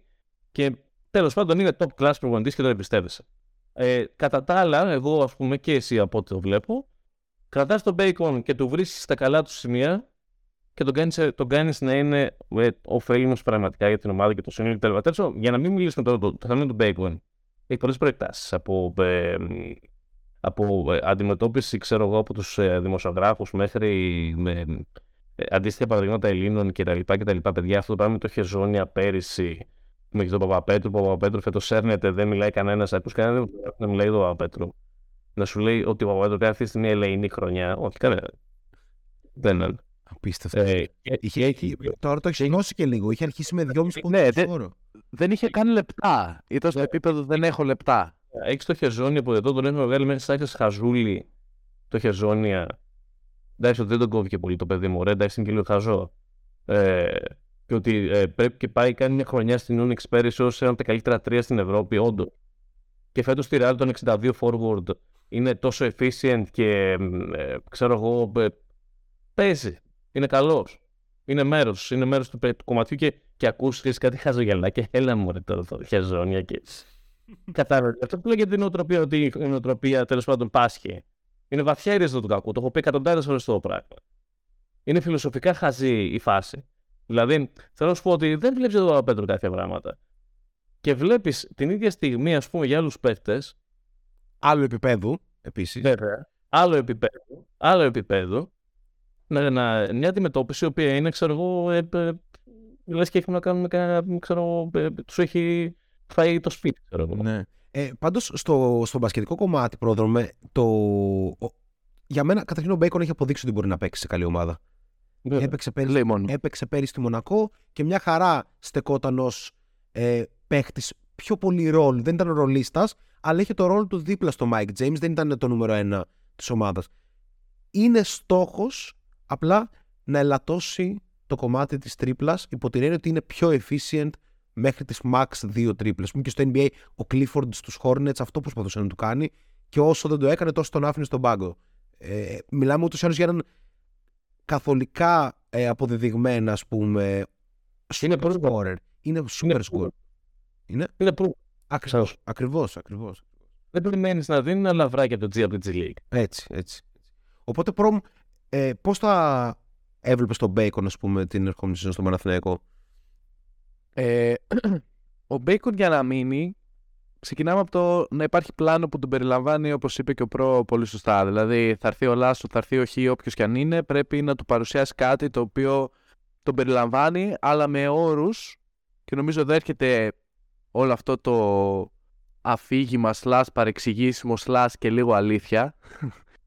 το ότι ο Μπέικον είναι αυτός ο χαρακτήρας που είναι και η αλήθεια είναι ότι άμα νιώθει ότι είναι ο πρώτος στην ομάδα και φέτος ήταν ο πρώτος σαν ταλέντο τουλάχιστον, δεν μπορούσες να το αμφισβητήσεις κανείς αυτό, και η ομάδα ήταν άναρχη. Αν είναι ο δεύτερος και η ομάδα έχει αρχές, θα είναι ιδανικό fit. Ξέρεις τι, όμως δεν ήταν άναρχη επειδή ο Μπέικον ήταν πρώτος. Ήταν άναρχη γιατί ο Ράντονιτς είχε κάνει να μην έχει αρχές. Ναι, και ο, ο Μπέικον ήρθε και είδε Α, φασούλα. Βασικά. Φέρνει μου την μπάλα. Αυτό στην η θεώρηση των πραγμάτων. Έτσι. Δηλαδή ότι δεν είναι ο Μπέικον ο, ο, ο λόγος ο οποίος ήταν η ομάδα όπως είναι. Ο Μπέικον. Ο Μπέικον. Σε καμία περίπτωση. Σκορποχώρι, σκορποχώρι και πήγε να, ξέρω, να κάνει κάτι. Τέλος πάντων, για μένα, Bacon, ε, πρέπει να έχεις ένα, ε, για μένα πρέπει να έχεις ένα, ένα guard, ένα άσο, ένα, ένα combo ή ένα άσο ή ένα combo που να έχει προσωπικότητα έτσι, και να έχει βαρύτητα.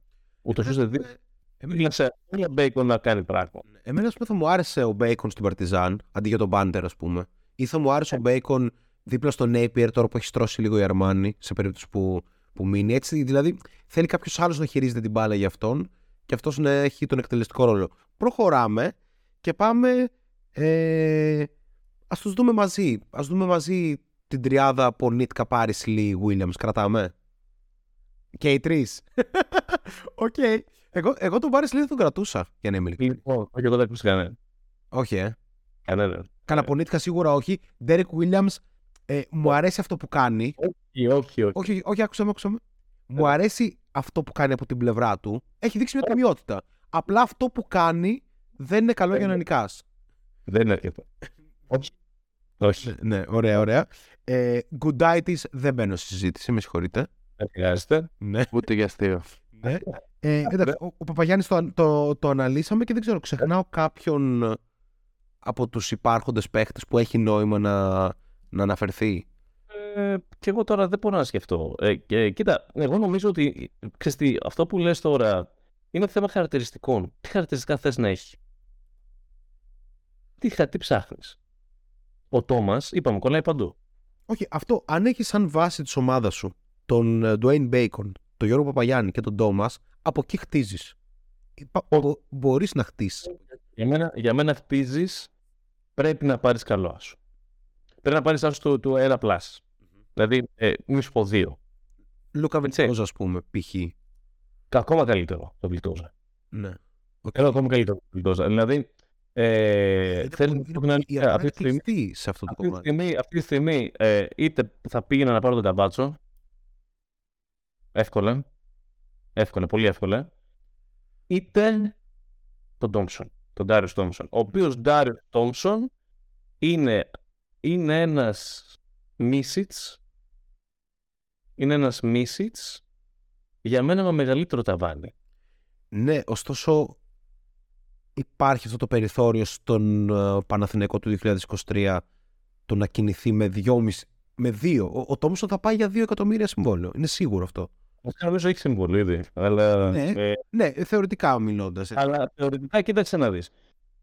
Ε, εκτιμώ, εκτιμώ ότι ε, μ, το budget θα ανέβει.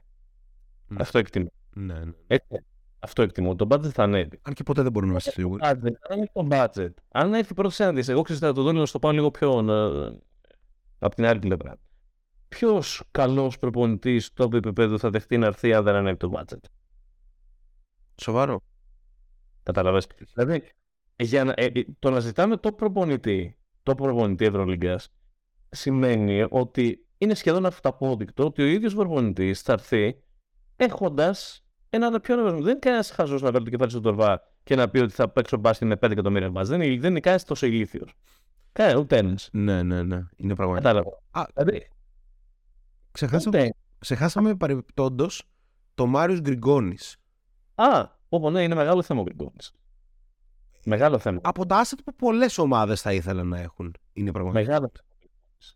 Κοίταξε, ρε εσύ, ξαναλέω ότι και δεν ξέρω ε, αν συμφωνείτε. Θέλω καλό άσο. Ναι. Θέλω, Ναι. θέλω άσο. Elite 1, όχι άσο point guard, καταλαβαίνετε την παλιά κοπή. Έναν παίκτη στο 1, βασι... ό- όχι ένα, ούτε βασικό χειριστή. Έναν βασικό χειριστή top class. Top class. Θες να, θε, θα, θες να βάλεις πέντε Ναι. τέτοιους; Πέντε, αυτή τη στιγμή. Ναι, ναι. Αμπάτου, Ναι. Ντάριο Τόμπσον. Ε, μ, χτυπάω τον Άιπιερ, άμα, άμα φύγει από το τέτοιο. Με μ' αρέσει τον Άιπιερ, τον ήθελα. Φτάρας. Ε, μ, μετά, έχεις τρεις επιλογές αυτές οι οποίες λες ότι, οκ, μπορώ να τις βρω. Τώρα, από τους άλλους, από τους άλλους, από τις ήδη υπάρχουσες ομάδες, δεν υπάρχει άλλος που μπορείς να φέρεις. Δεν υπάρχει άλλο. Δηλαδή, μετά πρέπει να ψάξεις στο NBA. Θέλω να πει τον Κέμπα Walker. Δεν κατάλαβε τέλο μου. Ναι, ναι, Ε, ναι, ναι, ναι. Ε, δηλαδή πρέπει να ψάξεις μετά, πρέπει να ψάξεις μετά έναν NBA παίχτη τέτοιον, ο οποίος να είναι καλός. Έτσι.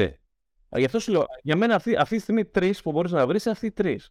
Είναι ο, είναι ο Καμπάτσο, είναι ο. Πόσο δεν έχει συμβόλαιο για το χρόνο. Όχι, είναι μέχρι το καλοκαίρι. Μέχρι το καλοκαίρι. Ε, ναι, είναι, ο- είναι ο Καμπάτσο, είναι, ο- είναι ο Ντέρι Τόμψον, είναι ο, είναι ο Νίπιο για μένα, το ξαναλέω. Δεν ξέρω αν έχει, νομίζω δεν έχει κλείσει ξανά την επόμενη χρονιά. Πρέπει να είναι για τέτοιο Ναι, ναι, ναι, ναι. Ε, εμ, ο- Και μετά ο Βιλντόζα που λες είναι, ένα επίπεδο, είναι μισό επίπεδο κάτω. Ο Βιλντόζα είναι μισό επίπεδο κάτω. Θα τον έπαιρνα, προφανώς το Βιλντόζα. Δηλαδή, αλλά δεν μπορείς να στήσεις την ομάδα με το Βιλντόζα βασικό άσο. Κατάλαβες τι θέλω να σου πω. Δηλαδή, γιατί πάμε θες να κάνεις; Θες άσο. Και εκτός και αυτή ο Μάικ Τζέιμς στη Μονακό, ξέρω εγώ γιατί σήμερα υπάρχει. Καλά, αφού έχει πει να σταματήσει τον μπάσκετ ο Μάικ James, δεν, δεν μπορούσε να περιμένει. Λοιπόν, αυτό, Πλάκα. αυτό ήταν λοιπόν το κομμάτι του Παναθηναϊκού. Ε, ήταν μία ώρα και 44 λεπτά non-stop. Ε, ελπίζουμε να καλύψαμε Πήγε τόσο. Ελπίζουμε να καλύψαμε τουλάχιστον το μεγαλύτερο ε, κομμάτι που περιμένατε να ακούσετε. Έτσι και είναι ένα τόσο μεγάλο θέμα που θα ήθελε πάρτε ένα, δύο και τρία για να, Δεν- για να δεν- πει. Είναι πάρα πολλά που δεν είπαμε. Ε, δηλαδή, Κατα... Όχι, καταλαβαίνω τι θέλω να σου πω. Δεν μπορούσα να μιλάω. Εννοείται, όχι, εννοείται, εννοείται, το, εννοείται το καταλαβαίνω και Πάλι καλά, καλύψαμε αρκετά πράγματα. Μπορώ να θα πω. έλεγα ότι θα πρέπει να, να γίνει ένα, Παρτού. ένα part 2 σε λίγο καιρό αξιολογώντας ίσως το καλοκαίρι για να δούμε πώς κινείται η αγορά και προς τα Ναι. που πηγαίνει ο Παναθηναϊκός για να θα είναι και λίγο πιο ξεκάθαρη ίσως τότε η κατεύθυνση. Ε, είχαμε και κάποια άλλα στη θεματολογία αλλά νομίζω ότι θα το κλείσουμε. Πρόδρομο δεν ξέρω σε τι φάση είσαι. Εσύ θες να ξυπνήσεις και 7 η ώρα το πρωί.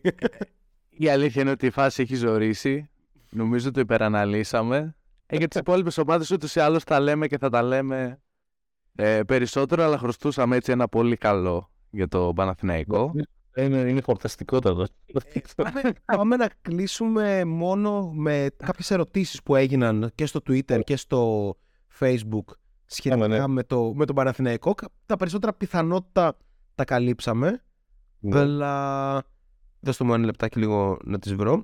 Ναι, τα περισσότερα τα καλύψαμε, αλλά νομίζω ότι ό,τι έχει να προσθεθεί ας πούμε προς το τέλος θα γίνει τώρα. Λοιπόν, ρωτάει ο φίλος... Μισό λεπτάκι. Ρωτάει ο φίλος Κώστας, μπορεί να δουλέψει στο δίδυμο Γκριγκόνης Μπέικον. Θα μείνει κανείς και του χρόνου. Θα μείνει Νομίζω και του χρόνου δεν έχουμε, πληρωμο- δεν έχουμε πληροφορίες. Ε, Απαντή. Το Γρηγόνη Μπέικον θα μπορούσε να δουλέψει. Θα μπορούσε να δουλέψει, αλλά το θέμα είναι, ξαναλέω, το τι θέλει να κάνει ένας προπονητής. Είναι πολύ βασικό. Δηλαδή, ε, το, το να λέμε εμείς τώρα αυτή τη στιγμή μπορεί να δουλέψεις, δεν μπορεί να δουλέψεις, δεν έχει και νόημα. Εγώ πιστεύω ότι μπορεί να δουλέψεις. Αλλά ε, είναι βασικό το τι θέλει να κάνεις προπονητής και πώς θέλει να ανταπεξέλθεις σε άμυνα και επίθεση. Δεν, ξέρω, ε, δεν είμαι πολύ σίγουρος πόσο, πόσο στέκεται αμυντικά αυτό το πράγμα για πεντάρα. Ειδικά με τον Γκριγκόνη. Ο Γκριγκόνη είναι πολύ κρύπα στην άμυνα. ναι, ναι, ναι. Αυτό, δηλαδή ε, είναι καλός χρυσός, ε, καλός παίκτης για καλή ομάδα, βασικό. Αλλά πρέπει να έχεις κόσμο δίπλα του, ο οποίο να είναι 3D, να, είναι, να έχει και σκληρό κέλυφο. Καταλαβαίνετε. Ναι, και είναι και ο Μπέικον αρκετά κακό αμυντικό και στην καλή του φάση. Αμυντικό δεν είναι. Κακός αμυντικό δεν είναι. Απλά μπορεί να παίξει άμυνα, αλλά. Ε, μ, αυτή τη στιγμή δεν θα το κάνεις μπάνε. Αυτή τη στιγμή. Ο, Αουρε... ο Αουρελιάνο λέει: Αν θεωρήσουμε ως δεδομένο ότι του χρόνου ο Παναθηναϊκός θα έχει ως προπονητή το Λάσο. Το έχουμε συζητήσει αυτό. Καλά. Ποιους παίχτες θα κρατάγατε από τη φετινή ομάδα και Ωραία. ποιος θα ήταν ο στόχος για βασικό point guard; Κάνε λύση μου. Ε, ωραία. Ναι, ναι. Άρα το καλύψαμε και αυτό. Ε, για να δούμε τι άλλο υπάρχει. Υπάρχουν κάποιες ερωτήσεις για τον Ολυμπιακό που δεν θα τις καλύψουμε σήμερα γιατί ε, είναι μόνο θεματικό το podcast. Έχει λείψει από τον Παναθηναϊκό, ρωτάει ο Γιώργος στο facebook, ε, ο Σέρβος Κάρι, μιλώντας μάλλον για τον Νεμάνια Νέντοβιτς. ναι. Ε, Έλειψε, ναι. Έλειψε. έλειψε. Ε, λείπει η ποιότητα αυτή του που φέρνει ο Νέντοβιτς, μωρέ. Ε, δεν, λείπει η ποιότητα του Νέντοβιτς, δεν λείπουν τα, τα παιχνίδια που έκανε ο Νέντοβιτς. Είναι η αλήθεια. Αλλά ένας παίκτης σαν τον Νέντοβιτς σου λύνει τα χέρια στην επίθεση. Σου λύνει τα χέρια, δηλαδή είναι star. Ε, είναι, είναι, έχει flow σαν παίχτη. Έχω μεγάλη ένσταση σε αυτό. Και εγώ. Αλλά κατά τα άλλα, Ε, Η ένστασή μου σχετικά με, το, με τον Νέντοβιτς είναι ότι πρώτον ποτέ δεν το έχει κάνει σε μια ομάδα που να κερδίζει. ναι, ισχύει αυτό που λες. Ναι. Ε, δεύτερον, το βλέπουμε και τις προάλλες, είναι με διαφορά ο πιο inefficient παίχτης Σκληρά είναι efficient. Ε, δηλαδή 40% usage 0,8 points per possession. Στο NBA κάπως θα ναι, ναι. βλέπουν και θα τρόμαζαν. Αυτούς τους αριθμούς τους Είναι- έβλεπαν και είναι- θα τρόμαζαν. Είναι δύσκολο, αλλά και στην μια ομάδα η οποία μπορεί να τρέξει. Είναι παίκτη ο οποίος καταρχάς, να σου πω κάτι, ο Νέντοβιτς στον Παναγιώτο την ε, πρώτη χρονιά ε, ε, λειτουργήσε ως off, ε, ε, να βγαίνει ως off screen παίκτης. Έβγαινε από κάτι στάγκερ και τέτοια. Δηλαδή ε, μ, κάτι φλέρα, ας πούμε, screen ας πούμε, στα, στην περιφέρεια κτλ. Δηλαδή μπορεί να το κάνει αυτό το πράγμα. Να κάνει το, το ξέρεις, το κέρλ, ας πούμε. Αυτός είναι και ο ιδανικότερος ρόλος του. Ναι, ναι, ναι, ναι. Εγώ νομίζω ότι αυτό πρέπει να είναι ο Νέντοβιτ. Και μπορεί να το κάνει. Αλλά όπως είπατε κι εσείς, δεν το έχει κάνει. Αυτά Εμένα κάπως Εδώ, εδώ έχουμε τη, τη μεγάλη διαφωνία. Δεν μ' αρέσει, μ' αρέσει σαν παίκτης. Μα μ' αρέσει το στυλ του. Μ' αρέσει, μ' αρέσει αυτή η, η, η, αλητά, η, αλη- η αλητία που βγάζει, ας πούμε. Μ' αρέσει. Ο Νέντοβιτς, sorry, απλά πέρα από το, τα absolute stats και λοιπά και ότι δεν, πε- δεν έχει πετύχει σε ομάδα που κερδίζει, είναι λίγο το ότι έχει φτάσει πλέον σε ένα σημείο της καριέρας του που δεν μπορείς να του πάρεις πίσω αυτά τα οποία έχει ήδη και με την καλή και με την κακή πλευρά. Δηλαδή η κακή, η κακή χρειά είναι για μένα ότι θα τον δεις να παίρνει εκείνο το υπερβολικό το σουτ, εκείνο το αχρίαστο το τρίποντο, να έχει καθαρή επιλογή και να μην την κάνει απλά επειδή νιώθει ότι είναι ο Νέντοβιτς και γι' αυτόν το Νέντοβιτς είναι κάτι που δεν λέω respect, βάλει. πέτυχε. Μερικές φορές θα το βάλει κιόλας και θα είναι full καύλα. Αλλά. Ναι, αυτό. ναι, ναι, ναι. ναι. Είναι- Φέτος Φε- το έβαλε μέσα το έβαλε μέσα στην Παρτιζάν φέτος, αν θυμάμαι καλά. Ο Νέντοβιτ δεν το έβαλε. Ε, εκεί Ναι. ήταν ντάγκερ, αλλά υπάρχουν και άλλες τόσες που δεν το έχει βάλει. Τέλος πάντων, Μετά αυτό. Αδέρφια, ισχύει, ισχύει, ισχύει. ε, όλες οι ερωτήσεις καλύφθηκαν, δηλαδή δεν διαβάζω καν τις υπόλοιπες. Α πούμε, ερωτήσεις τύπου του χρόνου κάνεις με προσπάθεια να κρατήσεις πάρεις και τέτοια. Όλα αυτά έχουν ε, απαντηθεί. Οπότε, λοιπόν, ε, τι πρέπει να κάνετε τώρα εσείς; Εσείς αυτό που πρέπει να κάνετε είναι, πρώτα και κύρια, να πάτε στο Spotify και να βάλετε Hateful Eight να ακούσετε και στη συνέχεια να βάλετε Έτσι. πέντε αστεράκια. Μετά να πάτε Hateful Eight ε, στο site και να διαβάσετε τα Long Reds ή Long Long Reds ε, για Παναθηναϊκό, NBA, Ευρωλίκα και γενικά. Έτσι. Βέβαια. Προφανάτικα μπορείτε να παρακολουθείτε ούτως ή άλλως ε, στο Twitter που είναι αρκετά ενεργός. Και, Δεν υπάρχει πάρα πολύ. Ε, και όσο, όσο για μας, ε, πρόδρομε κάντα μία σούμα. Να κάνω εγώ τη σούμα AKA κασέτα Πάρε την κασέτα, ναι.